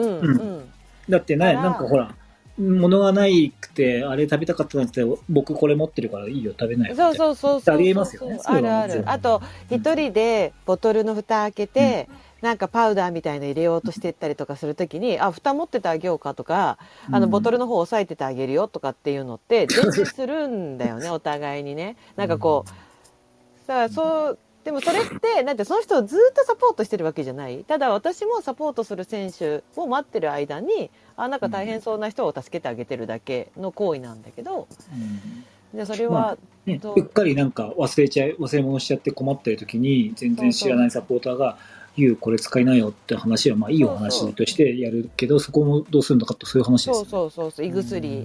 薬、胃薬あるから飲みますとか、テーピング、テーピング余ってるから使いますみたいなのは全然やってるから、ちょっとそれは確かに私も、なんか今まで普通に自分がおせっかいで、これ今余ってるから食べるとか、ね、それ持っててあげるよとか、なんかゴミ捨てといてあげるよとかって引き取ってた行為って、もしペナルティになっちゃうんだったらできない。まあちょっとその本当にこうその議論をしていないので、ちょっと今僕がどうのこうのっていうのはちょっとやめた方がいいかなと思うんですけど、まあやっぱり言えるのは、その取り方によって、いやどうにでもなっちゃうじゃないですか。だからこうなんか言われても、本当は計画的にやってるのに、いやこれはあくまでもたまたまやってるだけなんですよって話でやってって、ずっとやっていくって話になると、やっぱりそれはちょっとなんかどうなのって話になっちゃうでしょうし、なかなか難しいとこですよね。これあとあれ、選手同士っていうのは物をもらったりしてもいいんですか？それはね、今日ちょっとすぐに競技規則を見ないと。要はこれ力量と、なんかだから選手をこのままあくまでも可能性ですよ。はい、選手を介してそのサポートを受けてる選手が違う選手に物をあげるパターンって、自分のものをね。そう。でそれが場所がどこであっても、なんていうの、そのラインってもし選手同士がこのものをあげていい間、そのルール的に OK であれば、選手を介してものがその選手に行きそうね、サポート受けてる選手がサポートない選手に物が行きそうなパターンもうんまあ、ゼロではないかなっていう、ね、でも例えばですよ、はい、すごく暑くなってしまって、うん水切れしたという選手が、はいはいはい、例えば杓子山の灼熱の杓子山にいるとしましょうか、はいはいね、で小山田さんがこう、はい、通りかかった時に、はい、まあお水を分けてあげるとかそういうことは、はい、ヒューマニズムとしてありますよね。ありますあります、はいうん、だからそこなんですけど多分そこまで細かくやっているものはまあ、うん、ない、はい、もう可能性とかなんかその理屈的な部分ですよね。僕がその、うん、僕も実際でもありましたそれ選手でね、うん、水をあげたっていうのはあったんですけどそうそうですよね。でなんとなく今いろんなパターンを考えた時にあそういうのもなんか思う人がいるかなとかちょっと思ったんですけど、まあ、僕はもちろんなんかそこまでは深く考えてないですけど、うんうん、そう先週そうですね、うん、なんかそのだからつつき始めると出てくるよね。そうそうそうそうそうその私的サポートエリアじゃなきゃ物もらっちゃいけないようなルールだって、うん、例えば山の山頂でさおじさんたちのハイカーさんに出会ってこれ実際あった話だよ。で、うん、もうこれも時効だからいいと思うけど、うん、もう山頂付近でまあ、普通の登山客のおじさんおばさんの集団に会って、うん、なんかお兄ちゃんたち頑張ってるねって言って、うん、食べなよって言っておまんじゅうとかチョコとかやたらくれたって言うんだけど、うん、もうそれもルールに照らし合わせてみるとさそれダメなんじゃないのってエイドじゃないところで誰かに物もらっちゃダメじゃないってなるけど、うんね、だけどいやその人がその食べなよって言ってくれてるおじさんたちに、うん、いや僕無理なんでそれルールなんでとかって言ったらちょっとわだかまり起きちゃうよねっていう、うん、そうだね、そうだなんでお前俺のポッキーが増えねえのかみたいな話になるもんね。そうまあ、真面目な話をしてしまうと、うん、これコロナもあって、まあ、明確にダメに他の大会も僕してるんですけど、うん、結局昔なんていうんですかねこう私的エイドというか勝手エイドというかこう自分でやっていろいろ渡してるやつとかあってそれはすごくいい話だと思うんですけどそれで万が一それで感染源になったら誰がどういうふうに責任取るんだって話なんですよ。だから今非常にこうデリケートだし要はその大会主催者が管理しないところでも何でもいいよって話になるとじゃあすごい悪意を持つような方がいたとして、なんかこうお腹痛めるとかそういうようなことあった時までを考えてしまうと、やっぱ主催者としてはやはりこれエイド以外のところで物もらうことは OK ですよってなかなか難しいですよ。だからコンビニ OK にしてるじゃないですか。これコンビニの中はまあさすがに大丈夫でしょ。中に物を買えばそれを変なことすることはないでしょっていうことを前提なんですけど、じゃあ例えば良かれと思ってやったことでも食中毒起こってたらどうするんですかって話とかのその責任は誰が取るんですかって話なんですよね。でだからやっぱり主催者としてはそこまでのリスクを考えると難しいんですよ。そう言わんとしてることは全部わかるんですけど湧き水問題とかもそうなんだよね。そう湧き水とかをさ湧き水だから飲んでいいですよねって言われるんだけどいや湧いてるもんだからいいっちゃいいんだけどそれでお腹痛くなった時のなんかこう責任はこっち取れないからなんそうですね。そうそうそうどうしようかなみたいなことはよくある話なんだよね。そうだねいいっていうね大会がもし言ったらね、うん、いやお腹それで痛くなっちゃったんだけどってなっちゃうもんね。はい、いいっていうのは補償したことになるんであ確かに、うん、だからそこが結構その今の話は割とこうまあいいですよって言えない話が多い主催者そうだよね。だってその、うん、偶然会った登山者に見せかけてすごい仲いい人かもしれないもんね。いやまあまあまあまあなんか悪意を持ってやろうとすればね、うんうん、例えば本当にトップアスリートがせめぎ合っていて、うん、例えば一つは同じチームが2人で、うん、もう一人いたと しますよね、うん、でまあ軽量化を争ってやってますみたいな話 うん、で最後の最後で一歩は水が切れました食料も切れました、うん、これなぜならば軽量化に走っちゃった結果は選択ミスですという風になってでも片方はちゃんとそれを水を持ってやってましたって時に、うん、いやもう1チーム要するに要はチームオーダーですよ F1 でいうところ、うん、F1 みたいなね荷物係がもう一人いてそいつを渡してそれ先に行かせるとかっていう話になった時に、うん、それフェアなのって話になるじゃないですか、うん、やろうと思えばそこまでできるわけですよ、うん、そうなんだよねこれがねだからもうだからやろうと考えてもいくらでもできるんですよ。だからこのペーサーみたいなのつけてずっと引っ張らしといて、荷物をそいつにやらしといてって話だと、それはもう違うじゃんって話になるんで、やっぱり基本的にはこうトレイルランニングでセミセルフなんで、半自給自足なので、やっぱ原則は自分のものを使ってほしいっていうのが大原則ですよね。やっぱり昔キリアンがそんなのなかった、サロモンの試合に2人ぐらいになんかいいのかは。キリアン先輩どころの話じゃなくて、割と多分いろいろ誰やん、何やん、ドリアン、ドリアン割とプロスポーツの世界ってになっちゃうと、なっちゃう、もう最たるもので、それをもうその勝負の一つとして楽しんでるのが F1 っていうだけで、結構そのチームオーダーこそが最も重要っていうスポーツはいくつかあって、まだね多分そんな議論になってないですけど、でもやはり個人スポーツなので、基本私的サポート以外のところではエイドステーションの中のもので全部体温のものの補給をして、で、それ以外のところでは、コンビニとか自動販売機っていう例外はありますけども、基本自分のものでやっていくっていうのが原則ですね。だからその絶対こうしますってことは言えないけど、もうかなり目につく行為だったらペナルティーもあり得るよっていう話だよね。結局そのサポーター申し込み時にサポーターの登録をしなかった選手になんか例えば手をかけてたっていうのも、あまりにもっていう、それはちょっとひどいよってなった時は、ペナルティーを課す可能性は全然あるよっていう話だよね。ないとも言えないし、絶対やりますとも言えないってことだよね、要するにね。だから基本的には1対1という形のシチュエーションなんで、こう一人のサポーターが気がついて3、4人みんなにこう飯食わせてるみたいな状況っていうのは基本ないんだけど、でも実際ありえるじゃないですか。それは決まったまかサポートする人がたまたま同時に来ちゃうっていうところがあるんで、あるあるあるある、それもね、でもそれは1対1ですよっていうところが現実なんで、やっぱそれは原則は守ってもらいたいですよね。だけどじゃあ今の話だとさ、そのリュウさんも言った肝っ玉母さん形式ってその1人のサポーターに3人、俺はちょっと流されて寂しかった今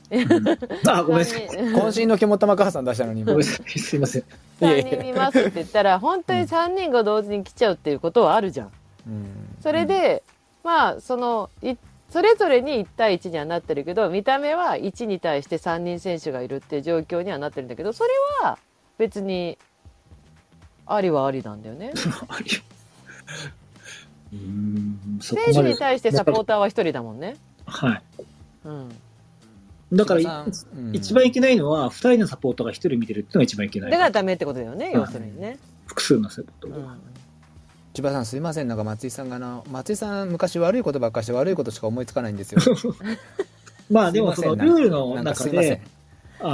っぱりその最大のパフォーマンスを出したいっていう気持ちがよくわかるので、でちょっとね、繰り返しますけど、今僕がこう無責任に言ったことはこう多大な迷惑かけちゃう名前約束することはできませんけども、趣旨としてはやっぱりそのみんながみんなこうやってもらいたいんだけど、やっぱりキャパシティの問題があるんで、まず数を抑えなきゃいけないっていうところがあるので、それをこうご協力いただいて、サポートを楽しんでもらいたいっていうところと、あとはやっぱりその多くは、ボランティアで成り立っている大会でみんなで作ってるので、やっぱりそのみんなでこう良い空間、良い3日間、良い思い出になるような、3日間になってくれるといいなとは思いますよね。そこに尽きちゃいます。選手2にサポート1っていうのってめちゃめちゃあるの。てかむしろそうしちゃう時があるの。この2人が同じペースでどうせ走ってくるから、この2人のサポートは何々ちゃんがやればいいよねみたいなオーダーって、ありえます、ね。あるあるある。だからその2人の選手に対して2人がサポートしてるとかっていうのとか、2人とか複数人が選手1人に対して複数人がサポートしてるっていう状況が絶対ダメっていうことで、後に関してはその選手が4人来て1人の人がサポートしてるとかっていうのは、もうそれはもうどうにもならない、どうにもコントロールできない範囲だとは思っていて、じゃあちょっとまだごめんなさい、質問があってサポートエリアの仮眠について教えてくださいと。サポートエリアでの仮眠は禁止になると聞きましたが、ホームページのサポーター注意事項の、FAQ では、選手は仮眠スペースおよび私的サポートエリア外での仮眠はできませんと書いてあり、私的サポートエリア内で仮眠できるように書いてあります。ああ、なるほど、うん。それはちょっと書き方がすいません、良くなかったですね。うん、で、このヤーマダーさんはエイドのサポートのスタッフをする予定らしくて、ここがこう分からないなって。そのと注意のしようもないってことなんだと思うんだけど、要するに、なるほど。サポートエリアでは仮眠はできないになるってことですかね。例えばそれも横手になって寝るのが無理ってことだよね、要するにね。っていうのは、結局椅子に座ってうとうとしちゃうっていうところまではもう止められない話だよね、要するに。そうですね。ただ私も前回のエスカレーターの時にちょっと話したんだけど、もう完全に、なんていうか、毛布にくるまって横になって寝てる選手はサポートエリアでね、かなりいた。でそれをやっぱ、エイドのスタッフが声をかけて、ここで寝ないでください、寝るなら中体育館内に入ってくださいっていう話をすると、あ、もう5分だからみたいな話で取り合ってくれなくて、こう責任感が強いスタッフになればなるほどすごいストレスかかったって話はされたんだよね。サポートエリア内で選手が寝てる、そうです。それ多分小事故の話ですよね。そう。体育館が溢れちゃったんですよ、実は。そう報告によると。だからもうじゃあどこで寝るんだって話のレベルまで行っちゃったんですね、小事故の場合は。だからそればっかりじゃない感じはしたけどね。それは多分その時の小事故のスタッフの人たちに聞いてみてもらうと分かるんだけど、実際溢れてた時間帯はかなりあって、だからそれもなんか何時間でも寝ててもいいって思って、まあ、何時間でもいいよっていう条件に最終的にはなってたってことだよね。まあ管理はしてなかったですね。管理はしてなかったからね、でただなんていうのかな、それも寝方もなんていうかな、絶対に入れないわけでもなかった。で最終的には女性で寝てる人が少なかったから、女性のエリアを狭めて男性のエリアを広げたりっていう拡張の作業までしてるから、小事故のサポートエリアで寝てた人たちっていうののもう 100% が入れなかったからっていう状況下ではなかったっていうのは、それさ、サポートエリアって外なわけでしょ、体育館になんで行かないの？もうだからもう疲れちゃった、疲れちゃった、し、あとほらもうちょっと寝たいだけだから、もうすぐ起こしてほしいから、体育館にでも入っちゃうとなんかほら今起きてこれないから、今この話って、千葉さんはもちろん松井さんもそうだし、俺がかろうじてそういうことかっていうの分かったんですけど、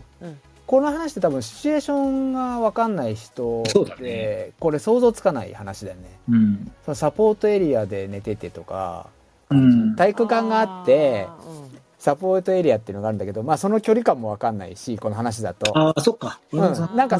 分かります？分かってる、想像つく人はあそこねってなるけど、この話を知らない人はかなり想像つかない。ただそこまで遠くないのよ。例えば 100m 以上離れてますっていうことだったら話は変わるんだけど、そこまで行き着かなかったってこと。寒いじゃない、外。寒いけど小事故なんて、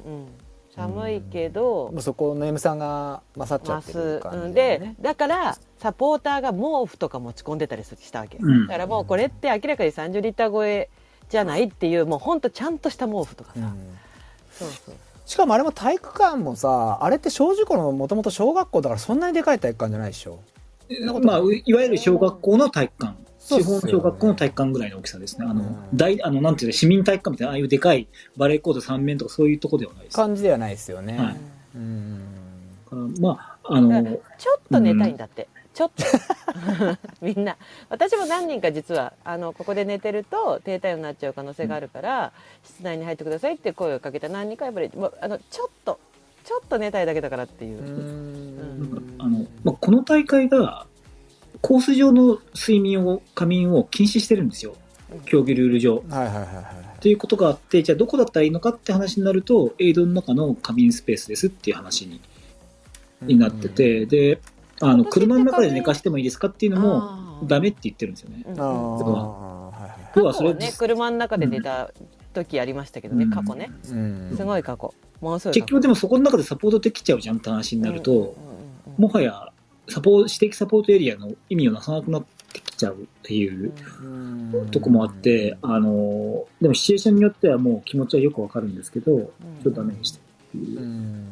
今年って寝ていいエイドってもう決まってますか？今最終調整中ですね。もしかしたらちょっと昨年よりもちょっと増やせることができるようなっていうとこまで来てるので。そう、まあ、本当に去年は小事故しか寝れませんっていうことを結構大々的に歌ってたってこともあって、ね、もう狙ってそこで寝てる人たちはいたかなとは思って、うん、これはパンクしそうだな、するよねとはちょっと正直思った、うん、だって、選手が寝ちゃってるからそのままサポーターとどまるしかないから、もう車がいつまでたっても出てかないっていう状況が割と長く作られてたかなと。小山田さんクラスになると仮眠時間って取るんですか？仮眠をするんですか？取らないです。そうですよね、はい、むしろどのぐらい早くどれぐらいから仮眠って取ってくるんですかね？選手ってどれぐらいの時間帯になってくる？選手は大体これ以降の完走タイムだと大体みんな仮眠してるよとかってなんかあるんですかね？なんか逆にお店で例えば、はいまあ、40時間で行きたいと思ってるんですが当然仮眠差し込みましょうって言うと思うんですよね。そうですね、うん、差し込みましょうって言ってないんじゃないかな。もう差し込んじゃってるよね。そのまあまあそうですよね。あ、差し込みじゃ僕が言ってるかってことですか、うん、そうそうそう。例えばお店で相談されるときに初めてちょっと100マイル走るんです、はい、でまあ、40時間ぐらいですかね、ちゃんと頑張れてって言ったら、まあ、そこ、例えば仮眠時間ちゃんと入れてますかみたいな、40時間って考えたら、そのうち何時間ぐらいは仮眠してないとまずいですよとか、そういうアドバイスってあるわけですか？いや、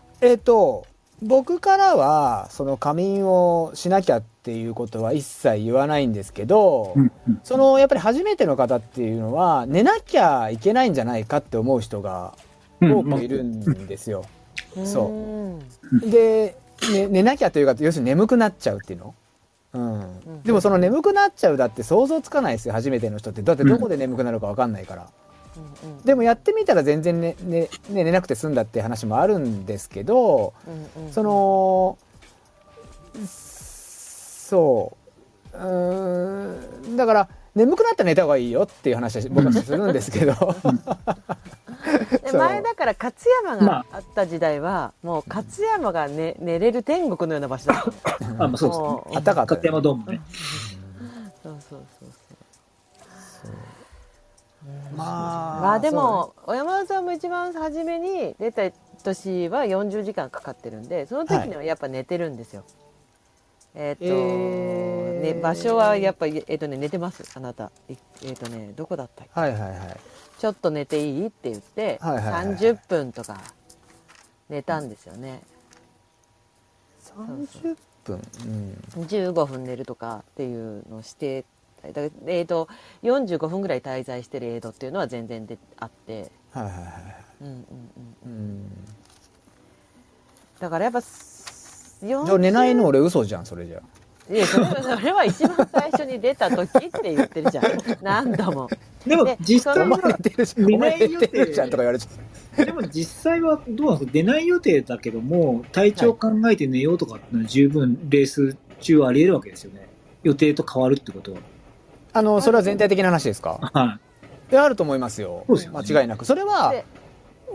すごい強くて速い人でもその可能性はゼロではないですよね。はい、そうですね。うん、なんか私も目の前で、まあ、某トップランナーさんがやっぱ胃腸を崩して、うん、回復させるために1時間寝るっていうのをうん、見たことあるし、うん、だから予定学勢で寝るって人もいるし、あと、富士の場合は、うん夜中にゴールすると誰もいなくて寂しいから明るくなってからゴールしたいからっていう理由で、うん手前で寝てくって人もいる。意図的にその自分のタイムがその絶対的に重要じゃなければ、計画的睡眠ですね。計画的に日曜日の、そうそう、日曜日の午前中にゴールした方がもうみんなも待っててくれて、ゴールには立花先生も鏑木さんもいて、うわーって賑やかにゴールできる、でも夜中に入っちゃうとシーンとした状態に入るから、っていうので別にその完走することだけが目的だと、その計画的に寝てる人がいるっていうのは確実です。はいはいはい、うん、だからまあ必ず寝る、だからその計画、今まではその計画的に寝るっていうのを割と富士吉田の体育館、小学校だったから、うん、そこで寝るって人はすごく多かった。だからもう野戦病院化して本当に具合悪くて寝てる人と、もう朝ゴールするために寝る人がばっくり分かれてたぐらい。ただまあそこからね、状況が場所も変わってしてるから、そんなにゆっくり寝れるとかそういうこともだんだんなくなってはきてるけど、ただそのすごくタイム調整してる人もいる。まあね、ね、まあ難しいよね。はいはいはい。丸山さん、なんか質問とか受けてますか？あ、僕？うん。僕は一切ないですよ、僕に質問は。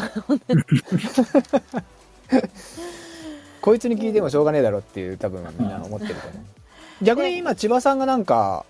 話したいことってありますか？今これとか、なんかこれってどうとか思うことあります？なんとなく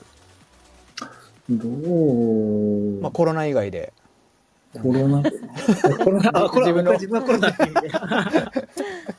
言うんでそうですね。でも話してると思いますけどね。で、まあね、ちょっと立場上ここでこう思いつきでこうしましょうあしましょうって言えないんで、はいはいはい、まあでも使えてもらえると、今日あったことも含めて、聞いて、まあルールちょっと厳しくルールしようか、そこはちょっとマナーで訴えようかっていうのことをやっていかなきゃいいのかなっていうところ。まあ希望だから本当にまとめ上げるのはこれはちょっと大変な。そのもうちょっとしたら多分、まあ、今ねランボーに何度も毎週言ってるけど、ランボーイズランガールズに70リットルのバッグの見本あるんですけど、それをうちのお店が見せてないことがいけないんですけど、もう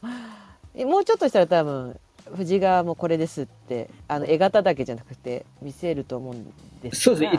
すね、もうちょっとしたらですね、先行で10個ぐらい見本が来るんで、まあ、静岡とか山梨とかのところのお店屋さんとか、あとはちょっとノースフェイスショップをちょっとにこんな何個かわーって全国分けて、実際こういうもんですよって見えるようにしていきたいなって話は今あって、今ちょっとねどこに割り振るかっていうのは一応ありますけど、でとにかく皆さんが思ってるより70リットルは大きいんですよ、だいぶ大きいですよ、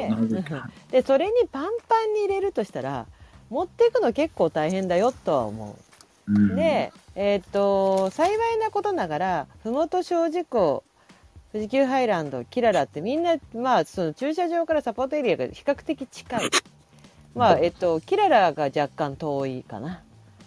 例年の場所だったら。ただそのさっき千葉さんが言ったようにキララって、有料の駐車場が手前にあるんで、もうめんどくさい人とかはもうお金そこで払って有料で止めちゃってる人も全然いたんだけど、別にそれはそれで別にいいわけですよね。お金が発生して地元に対してそこのメリットはその地元に売れてるからね。そのサポートが使えるところってね、ちょこっと遠いんですよ。だから忘れ物するとそんなにすぐに取りに帰れないような位置にはあって、ただふもと小路湖ハイランドっていうのは近いなあ。ハイランドもちょっと遠いか。そう、ちょっとまあそんなには遠くないんだけど、ただ70リッター入れると結構相当重たくなるんじゃないのとは思う。だからなんかやっぱり事前の打ち合わせがすごく大事。その選手とサポートがぶっつけ本番でよろしくっていう状態じゃなくて、もう事前にも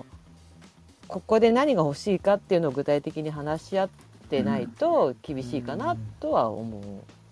その話からすると多分千葉さんに70リッターのバッグが持てなくなっちゃったんですけどどうしたらいいですかみたいなのが出そうじゃないですか。あ、ここ運べないってことですか。そう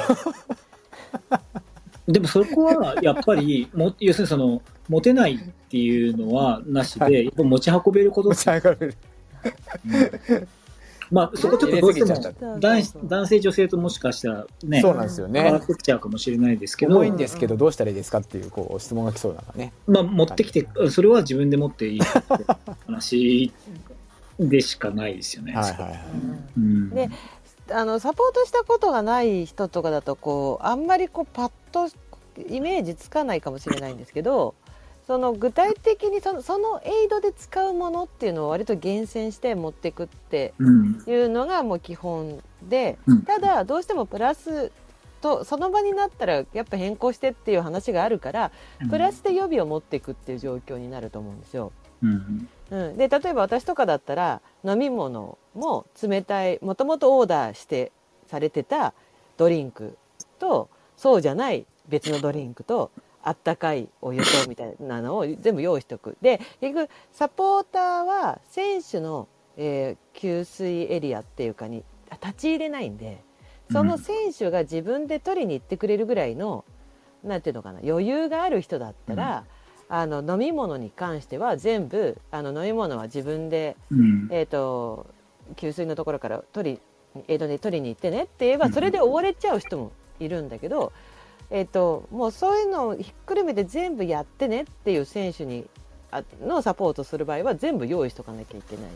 し、まあ、例えば私とかだともう山さんが来たらボトルごとゴロって交換しちゃうような状態でも持ってってるんだけど、まあ、そこもどうするかだよね。その荷物をサポーターが持ってく荷物を減らしたいなら飲み物は極力選手がエイドで自分で取りに行きましょうってルールに決めちゃえばそれだけで荷物は減るし、うんで今、うん、質問が来ましたけど、はいはい、去年車椅子でサポートされている方がいました、うん、そのような場合はっていう、うん、車椅子でバッグ持ってこればいいんじゃないですか、うん、そういうことですかね。ただ大変じゃないかって意味ですよね。でもこれそうですね、まあ、一応例外は設けていて例えば小さなお子さんとか、うんいや子供をちっちゃい子、まあ、車に置きっぱなしにっていうわけにはいかないよっていうような方とか、うんまあ、そういう方に関しては要はサポートしないっていう前提で認めますって話もありますので、そうなんだね、小さいお子さんをエイドの外に置いて、うん、サポートだけが入るっていうのも厳しいし小さいお子さんだけじゃなくて例えば高齢の両親とかっていう奥さんがもう、ねうん、高齢の両親をで息子を見せてあげたいっていうので、うん、入れてあげたいっていうような事情とかっていうのがそうですね、分かればそれは入ることもできるしその車椅子でサポートしてる人が一人でその荷物を持ち運ぶのがそれは明らかに大変だろうと思えばもう一人別の人が介助して持ってあげるのは別に、うん、そうですね。だからはい、今回の場合はそのサポートするのはその車椅子の方かもしれないけども、うん、それをサポートする方がいないとなかなか難しいシチュエーションあるじゃないですか。でその方が別でなかったとしても、うん、それはまあそうですよね、やむを得ない事情の範疇だと思いますけどね。いやいやいや、うんうん、これはもうその通りだと思いますよ、うん、やっぱり、うんそうはいはい、でその荷物のあらかじめ打ち合わせをしておくことによって持っていく荷物が減るっていうことはその使うエリアも減るっていうことにつながるんですよ。結構見てると何でもかんでもやみくもにバンって持ってくる人ってすごく多くて、うん、なんか今ここでそれ必要ないよねっていうものもすごくあったりして、でもそれも気持ちも分かってでも突然欲しいって言われたら困るしっていうところでもあったりはするんだけど、うん、ただ今回まあ椅子もテーブルも持っていかなきゃいけない、まあ、座るならね座るなら椅子もテーブルもって話になってきたりとかすると、うん、まあ本当こう厳選していく必要性はあるし、あとその本当にエイドで長く休まなきゃならないのかどうかっていうところもね、うん、あると思うし、うん、そうですね、うん、であとはそんなにエイドで休む予定にしてなかったんだけどついてみたら具合悪そうで、うん、これ防寒着足りないみたいな場合は、うん、一旦その荷物をもう一回取りに行くってことはシーンとしてありますよね。ありますね。だからそれはさっきの話、うん、それダメじゃないの。だから要するに1回全部、うん、1回全部入れてってことになるよね。そうそうそうそうそう、うん、だから多分それぐらいしないと多分シンプルにならない収集つかないですね、確かに。で、そのみんなちょっとね誤解っていうか、みんなまあその山梨に住んでない、山梨静岡エリアじゃないと分かんないんだけど、うん、その富士のね165キロの範囲の中で小事故は本当に夜中に差し掛かるからものすごい寒い、うんそうだね、本当に寒くてサポーター勢全員ダウンとか着てなきゃ、うん、とても待っていられないぐらいすっごく寒い、うん、で、うん、今度日中になるキララは日陰がないんでめちゃくちゃ暑くて、うん、もう全員なんかもう T シャツ短パンでいたって暑い暑いっていうような陽気になることがすごくあって、うん、寒暖差がすごい激しい。そうですね、うん、だから非常にそうですね、うんうん、だからそうすると選手に必要な何をそこに持っていくかって内容がガラッと変わってくるし、で自分たちも寒いから自分たちのためのものも入れなきゃならないような場所も出てくると思うし、で、キララなんか本当に氷を買い込んで手前の、コンビニで氷を持ってったりしたような年もあったぐらいなんだよね。そうそうそう。だからでまあ一種お祭りみたいな感じにもなってたりするから、めちゃめちゃそこで鍋とか作ってる人とかもめちゃめちゃいるんだけどいる、だから長い時間待ってる、まあ、その人たちからすると、うん、あったかくて美味しいものを食べさせてあげたいっていう状況だと思うし、うん、で私も富士じゃなかったらそれが例えばバックヤードみたいな状況だったら全然毎食すごいしっかりちゃんと作ったりはするし、うん、ただその、まあ、エリアも限られてて人数も限られててっていう場所だと本当にそれ必要みたいなところをサポーターになる人がちょっと考えていかないとスムーズに回らないな、うん、湯豆腐作ってるようじゃちょっと厳しいんじゃないかなとは思っちゃうんだよね正直、うんうん、そこは湯豆腐じゃなくて今回はインスタントでもいけるかもよとかさ、例えばね、うん、もう特別な事情がなければ、うん、っていうなんか一人一人がちょっと協力が必要なのかなって、うん思ったりしますけどね、うんうん、あとなんか千葉さんが何度も言ってるけど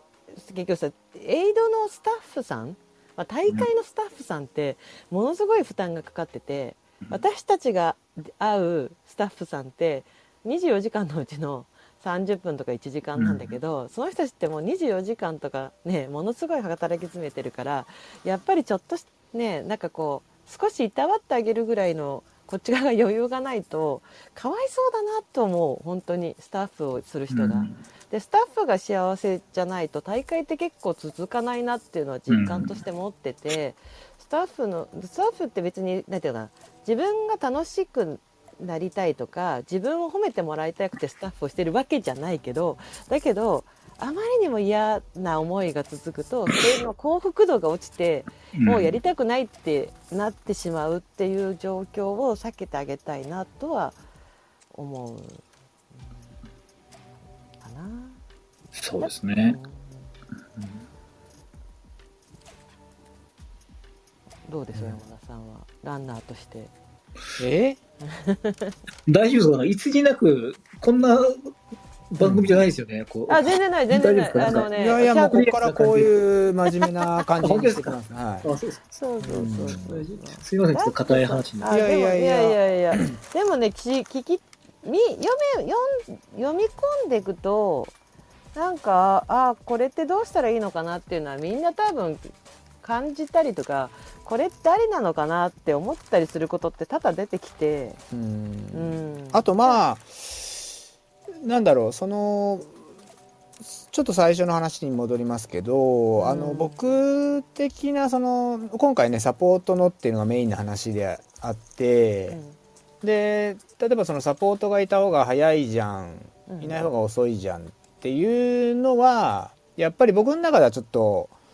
なんていうか二の次みたいなとこがあって、でその人との、まあ、関係性っていうのはもちろんあるんですけど、まあみんな多くはやっぱりそのサポートとともに進んでいくって気持ちの方がやっぱり強いのかなっていう、その大会をその信頼のある相手とこう回っていくっていう、そこにはねいろんな理由があったりもするし、まあ僕なんかもUTMF最初に出た時にね松井さん、僕もまあ逃げたりもう分かんないような、ね、お互いにっていうところで一周したっていうところのやっぱり感動っていうのがやっぱり多くあったんで、まあ本当にそのサポートねつけるっていう方は、ね、そういうところを望んでやってくんでというかそういう人が多いんじゃないかなって思うので、まあね、それが UTMF でサポートついてなくて優勝してる人も全然いる、あ、全然、もうだからもう去年のね、去年もそうだしその前もそうだしね、サポートほとんどつけずに勝ってる選手っていうのは結構いるから、一概に意外とねサポートがいるからって勝てるわけでもなかったりするよね、だし本当に一人のがいいっていう人ももちろんいるし、まあ、それぞれだと思うんです、やっぱそれって、いる理由いない理由っていうのはあるんで、絶対一人のが気楽っていうのも全然いるよね、意外と人に待たれるってストレスだったりするからね。そうですね、だからそれもあるし、まあいろいろかなと思います、はい、だそれがこういろんな要素がうまくね、表現できるのがやっぱりウルトラトレイルマウント富士じゃないですか、やっぱ、ね、だから、まあ、あっという間にその日はまた来ますんで、千葉さんもすごく忙しい日々だと思いますけど、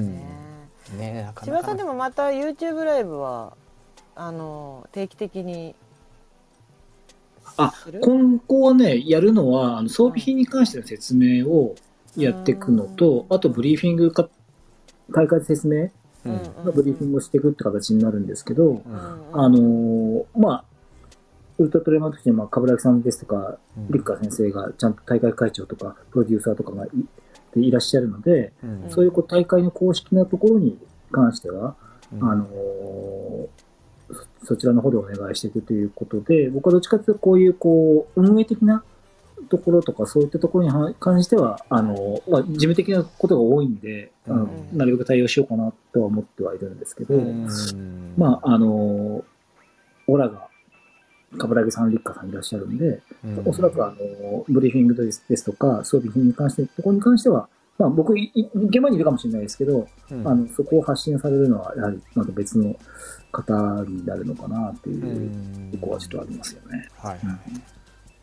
意外と本当にあんな華やかな舞台ですけど、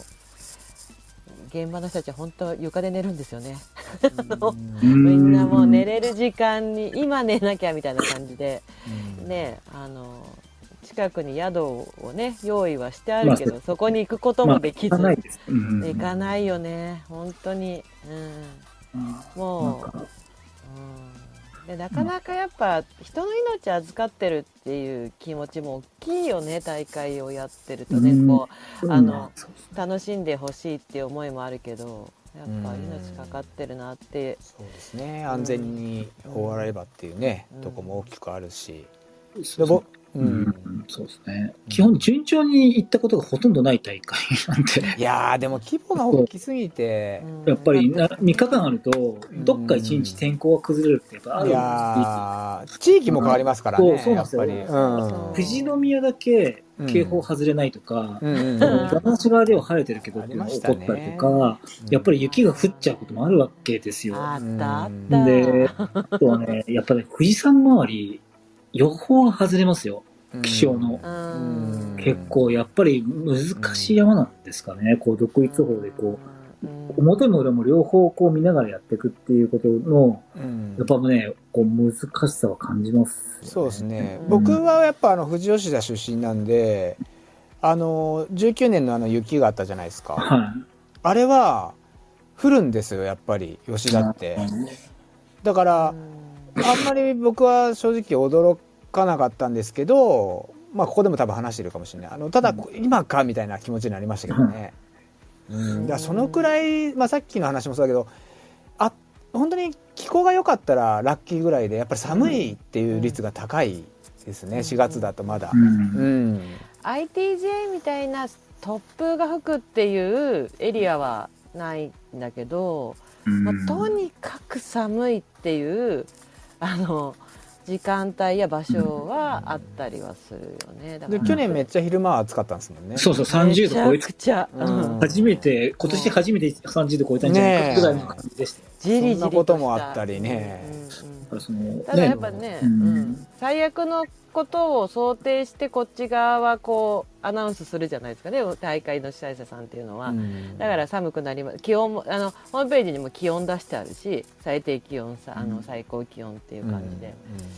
結構そういうのをこう、まあね、世界から来る大会なので選手が集まる大会だから、うん、そのなかなか難しいと思うけど、意外とこうホームページきちんと見てみると情報はきちんと載ってるから、そういうのを足がかりに、うん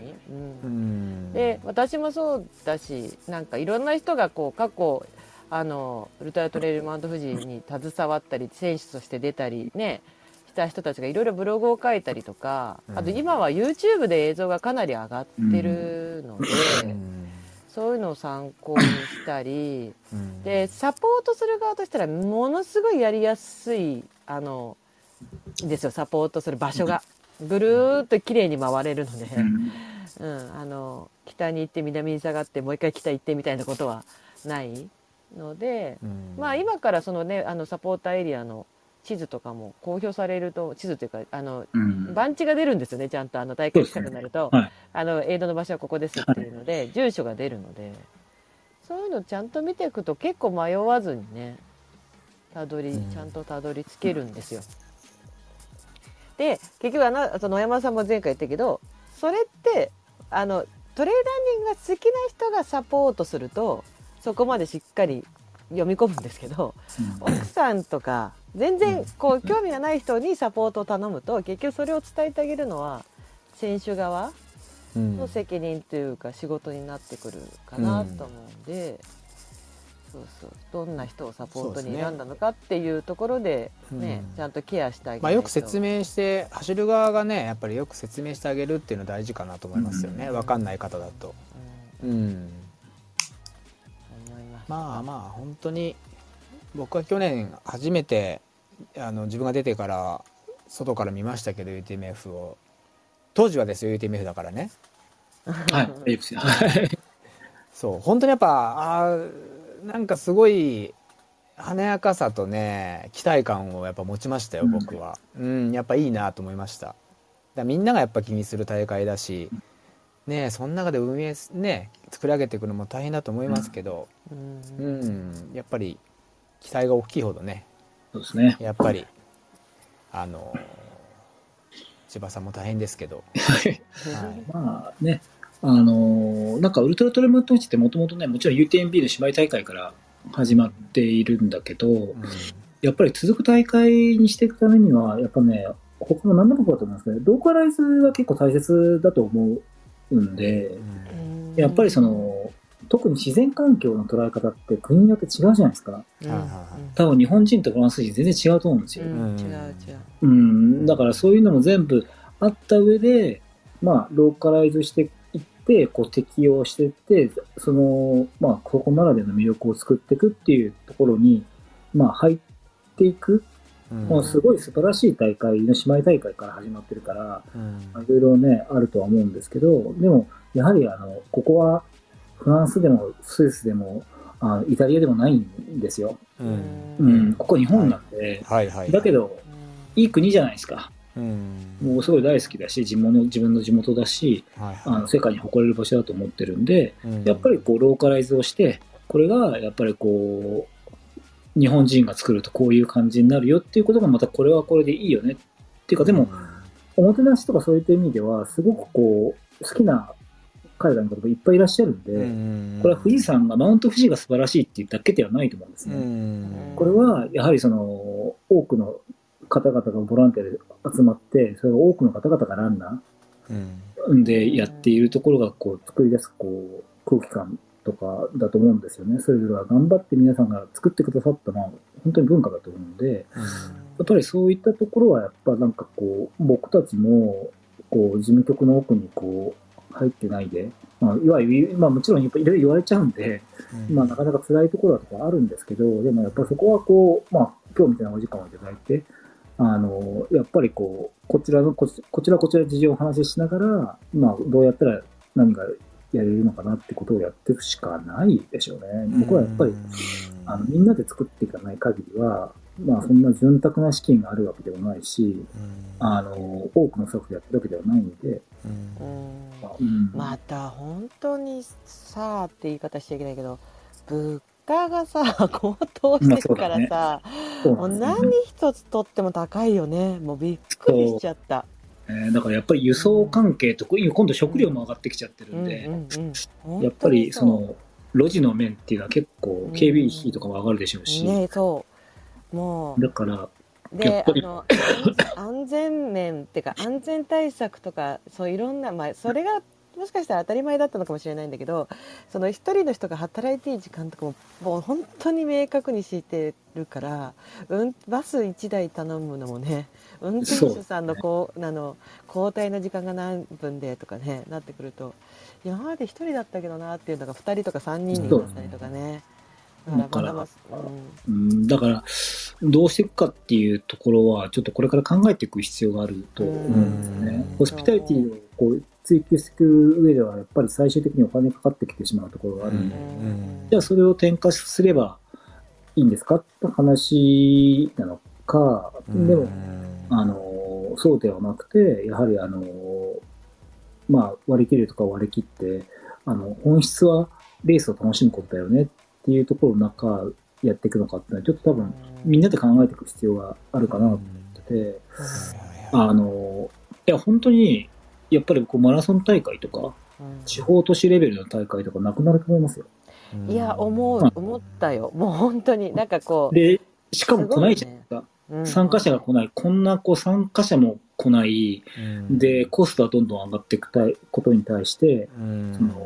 マラソンランナーが作ってる自治体の大会なんてほとんどないわけですよ。みんなこの税金を使ってある程度補填しながらそのやってるわけで、本当にそれが公益にかなうかって議論になっちゃいかねないとこまで来てると思ってるんですよね。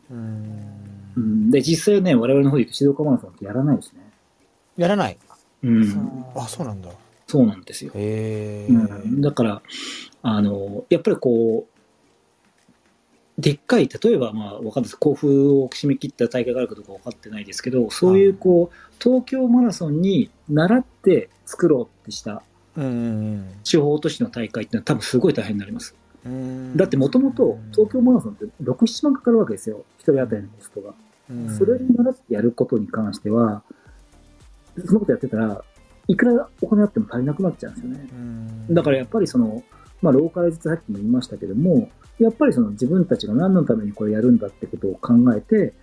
やっぱりもう一回こう一個一個まあこういろんな大会があっていいわけじゃないですか、だからそういうことをこう見つめ直す機会なのかなと思いますけどね。だからやっぱすごい危機感感じてますよ、このウルトラトレイルマウントフジもすごい危機感感じてますし、だからなんかこう年々エントリーフィーが上がっていくことに対してなんかまた値上がりかって、あみんな思ってんだろうなって思うんだけど、本当に値上がってるの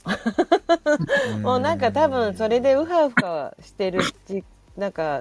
主催者って私が知ってる限り一人も見たことなくてね。まあ難しいですよね。難しいよね。もう本当に利益が出ないけど、そのなんかやりがいになったり地域への思いだったり、なんかこうそこでこう呈してるっていうか、でもまあ、でもね、まあみんな息ね、こうモチベーション持ってやってくださってるから、まあ、でもやっぱほら。なんか僕たちの時代にこんなのがあったよねではなくて、なんか僕らが例えばもう追いさばられても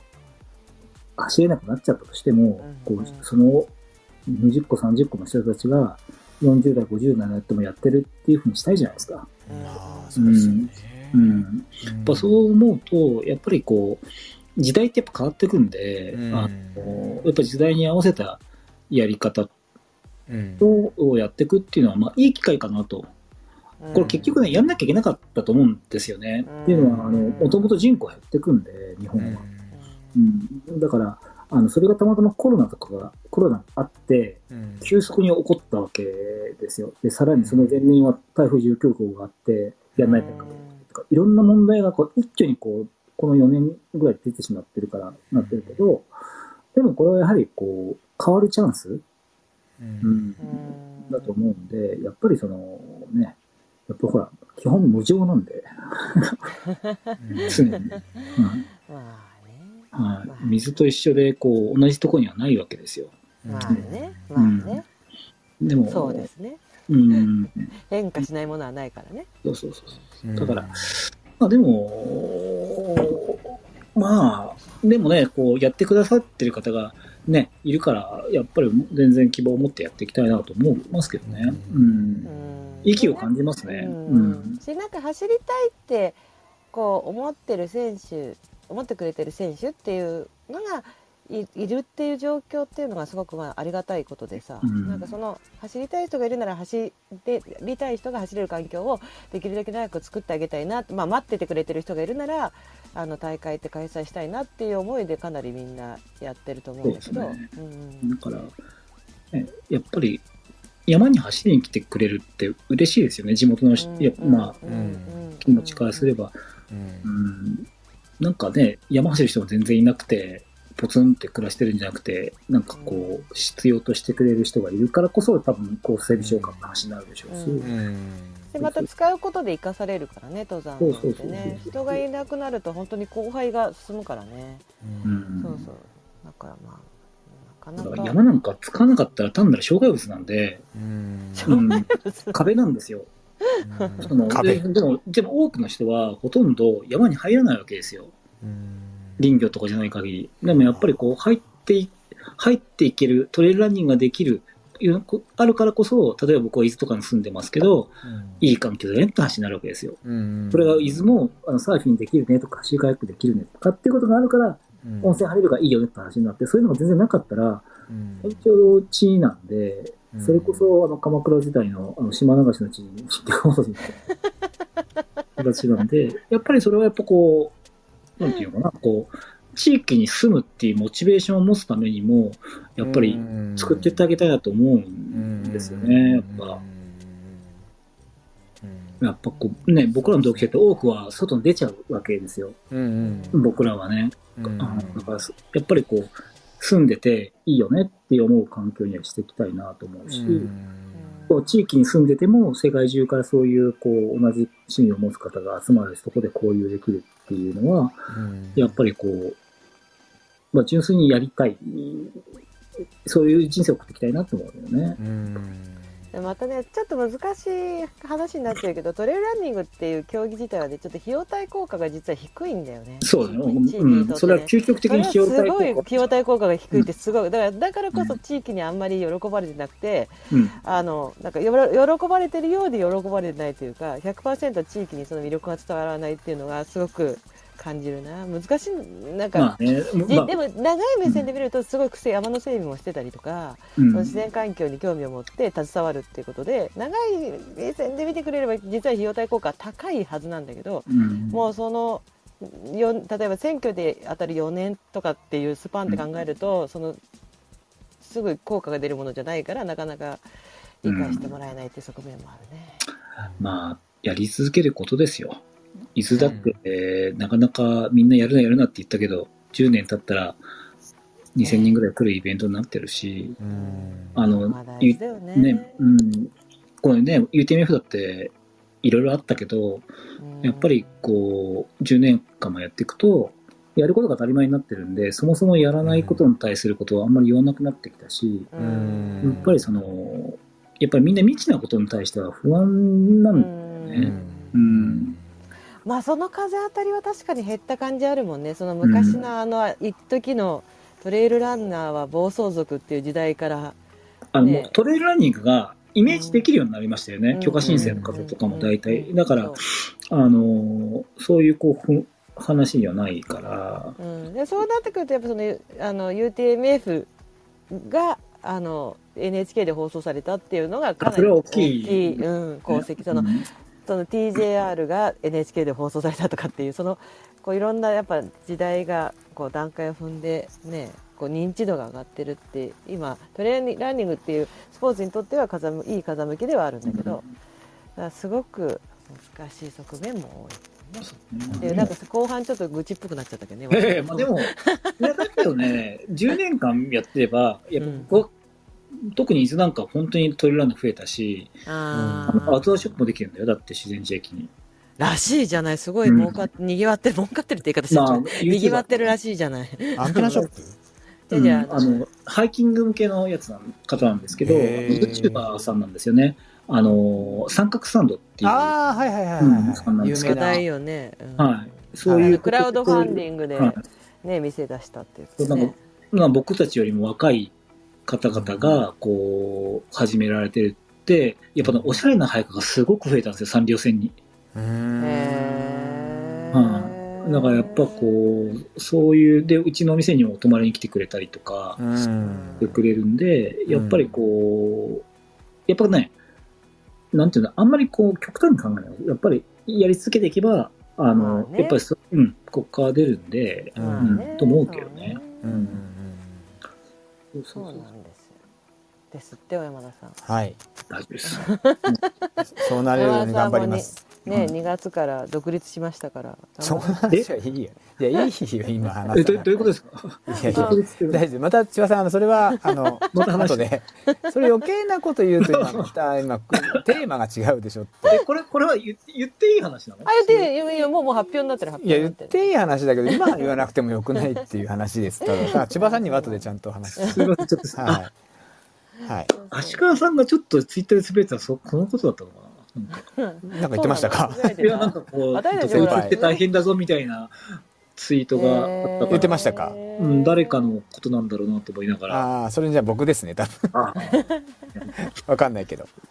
小田さんだったら何の問題もないと思いますいやいや問題だらけなんです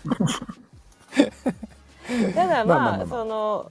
大会は継続ありきだなっていうのは日々感じます私も、うん、そう、うん、なんかねそうなんです大会もトレイルランニングもみんな継続ですね、うん、はいそうですそうですそうです、はい、頑張ろう、はい、ということでもう2時間半も経ってしまったのですごいねすごい時間だね、うん、ねなんかあっという間よくしゃべって大丈夫ですか、うん、全然すごくいいためになりました、はい、いやこれだけのね大会をやるっていうのは本当に大変なことなんだと思うんです本当ですよ、うんうん、まあ僕なんかビビなることしかやってないんで、まあ、みんなスタッフとかかぶらいさんとか立花先生とかみんなでやってる大会なんでいやいやいやいやね、僕ができることはねまあ、こんなことぐらいしかできないかもしれないですけど、まあ、シンプルに僕がやるって言ったら無理な話なんですごいと思いますよいや本当にうんでこれちょっと批判を恐れずに言うならそのエントリーフィーを払っているでエントリーフィーを払って参加しているから、うん、お客様っていうことでもないっていうことだと思うんですトレイルランニングのレースって選手だからね、うん、選手だから、うん、そうそうまさにだからなんか何でもかんでもやってよっていうのはちょっと違うかなとは思っていてそれが、サポーターもそうかなと思っていて3000円払ったから何でもかんでも面倒見てよってこれサポーターのやりやすいようにしてよっていうのはちょっと違っていて、まあ、あくまでもその選手が安全に走れるための、うんお手伝いをしている一人なわけだから、まあ、そここの大会の参加資格って知ってます？うん、ねみんな。あ、何？ポイントこの大会の参加資格ポイント以外でどういうコースを迷うことなく制限時間内に完走できることって本当は参加資格なんだけど。確かにそこ本当は参加資格なんで本当は完走できること前提なんだけどね迷うことなくね迷うことなくねまあそういう上げ足とってもよくないんだけど、うん、まあ要するにその 100% の安全を我々が提供できないんだよね、うん、そうなのよねだからやっぱりそのどっかでこうある程度のところでこうバランスを取っていく必要があって、うん、でまあ主催者とランナーの安全管理というかこのリスク管理のこの感覚が一緒であることが望ましいんだよね。と思ってるんですよね。でそこをどうやってこう認識をこう合わせていくかっていうのがやっぱりこう僕たちがもっと努力しなきゃいけないことだと思うし、やっぱりこう会話していかなきゃいけないし、もしかしたらもっと僕が100マイルレースに出てこうやっぱ会見する必要があるのかもしれないですし、だからちょっとこの辺どっか出ないかなと思ってるよね。あ、すごい、うん、バーチャル UTMF ねやってるんですよ。やってたね、そうだよね、そうそうそう、なんかそういうのもやっぱり経験しないと分かんないこともあるでしょうし、実際僕営業の方とかのやってる時に行ってないんですよね。一番さ行けないもんね。そうだからやっぱりそこはもう報告とこういったいろんな話とかしかやってないんで、やっぱりその他の大会とかをなるべく興味してますけど、やっぱそういうのをもっとやっていかなきゃいけない。ウルトラトレイルマウント富士はそういう意味ではエイドの担当がそれぞれ違うじゃないですか。なんていうの、はい、一律同じ人が指示をしてる、まあ、そのトップで指示する人は一緒なんだけど責任者がそれぞれ違うので全部ね色が違ってそれも面白いんですよね。なんかここはこういう感じなんだって、まあ、本当になんかねおもてなしの度合いも違うし、それはすごい感じる。なんかただどの絵でもみんなそのすごい責任感とすごい熱い思いを持ってる人たちが多いなって思うし、それはまあ分岐もしっかりなんだけどね、分岐で誘導している方々もみんなそうだし、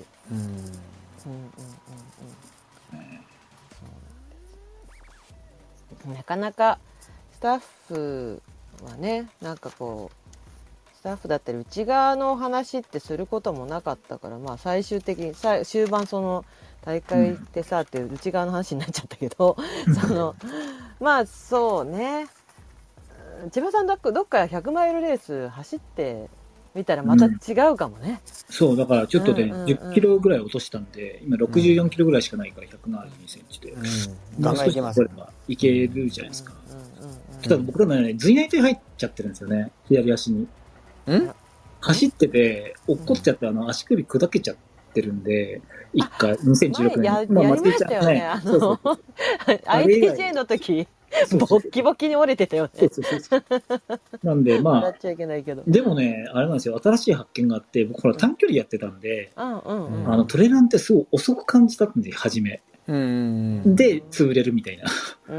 で走れないってことが続いたんですけど、今早く走れなくなったんで、なんかゆっくり走ることを少しコツをつかんだ気が最近してきてて、なんかそれのこ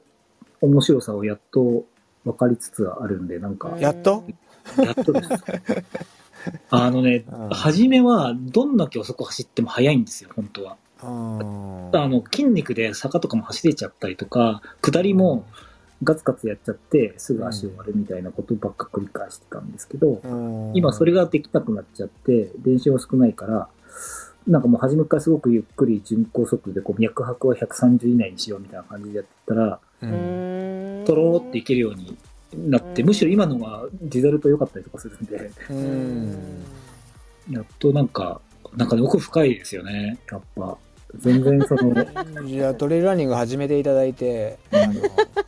てるんですよね。出てる。3大会は出てる。100マイルは走ってない。100マイルだから。そう。まあだからね、まあその今日前回からね会も始まってるし。そうですね。まあちょっとねウルトラトレイルマウントと ITJ って出れないと思うんで。ちょっとそれはね、ちょっとなんかまあ何かね自主100マイルとかでもいいから、いいかもしれない。なんかそうしたら私もね完走してないから完走したら見える景色が違ってくるんじゃないかなって私も思ったりする。伊豆を往復すればいいじゃないですか。伊豆の往復、一応ね林道が走れないからね普段。あそことか。あそこがダメなんで。なるほど。でも60キロぐらい取れるその踊り行動とかもあるんで、それはちょっとやりたいなとは。いいですね。地域がいいからねあそこね、雰囲気が。いいね本当に。だからもうちょっとねやっぱりそういうことをやんなきゃいけないと、やっぱあとこれ自分自身がね楽しくなくなってきちゃってるんですよね今。調整事が多いんだけど。でまあそれは自分の仕事とはいえ、でもやっぱり自分自身のモチベーションをしっかり高めていかないと、まあ、なんでね、会社辞めてまでやってるんだって話。まあまあそうですよね。うん。あとはやっぱりね、今、いろんなスタッフの方もいるんで、僕がね、モチベーション高くやってこなかったら、やっぱりね、そうなんですね。うん。うんうん、ぜひ。頑張っていただきたいです。頑張ります。はい。100マイルレースですか？100マイルレース。なんかもうすべて。あ、全部ですか。まあね、情熱を持ち続けるっていうのは何においてもね、難しくて。うん。だけどそれがないと物事は進まないから。まあ、それ10年だったりね、なんかその10年、まあ、干支が一回りすると、なんかこう、ってちょっと立ち止まって考える時期だったりするのかもね。もしかしたらね。そうですね。まあ本当そういう時間が少しあった方がいいよな、ちょっと忙しすぎるかなと。そうそうそう、なんかその言いたい気持ちはちょっとわかる。なんか、私もなんかちょっと一回立ち止まって考えたいなと思うように最近とかようやくなってきたから。がむしゃらに今までなんとかやんなきゃ頑張んなきゃってなってたところからちょっとこう変わってくる。お年頃なのかもしれないまあそんなこんなですかねっていうか、まあ本当に長くなっちゃったんで、はい、ということで編集して短くするんだよね。あ、でも今回編集点がそんなにないと思う。いつもはもっとすごいくだらない話をしててあなたがね、大丈夫ですか？大丈夫。いやそう中心村みたいなぐらい尺ありますけど大丈夫？これいいんです。中心村のつもりで話してますから。そうだし、エスカレーターの長さによってみんな走る距離変えてくれるみたいだから、みんな走りながら聞いてくれる人が多くて、そうで、こういうね、真面目なあれは松井さんと僕は無理なんで、こうやって千葉さんにね、こういうのも必要なんです。メリハリで。メリハリで。いや、僕全然バカ話でも全然いいですけどね。本当にバカ話はまたしましょうね。そしたらね、それはそれで。まあね、ITJ も遊びに行きたいし、またぜひぜひ、はい。ということで、本番はこの辺で、はい。また今回ポッドキャストになってから聞いた方で、またご質問というかね、ご意見ある方またお寄せいただければ、はい、私ではきっとわからないので千葉さんに届けておきます、はい、はい、ということで皆さんこんばんも、はい、ありがとうございました。千葉さんありがとうございました。千葉さんありがとうございました。はい、ありがとうございました。本当に、はい、では皆さんも、聞いてクラブハウスのことも本当ありがとうございました。はい、ありがとうございました。すごい皆さん全部で106人。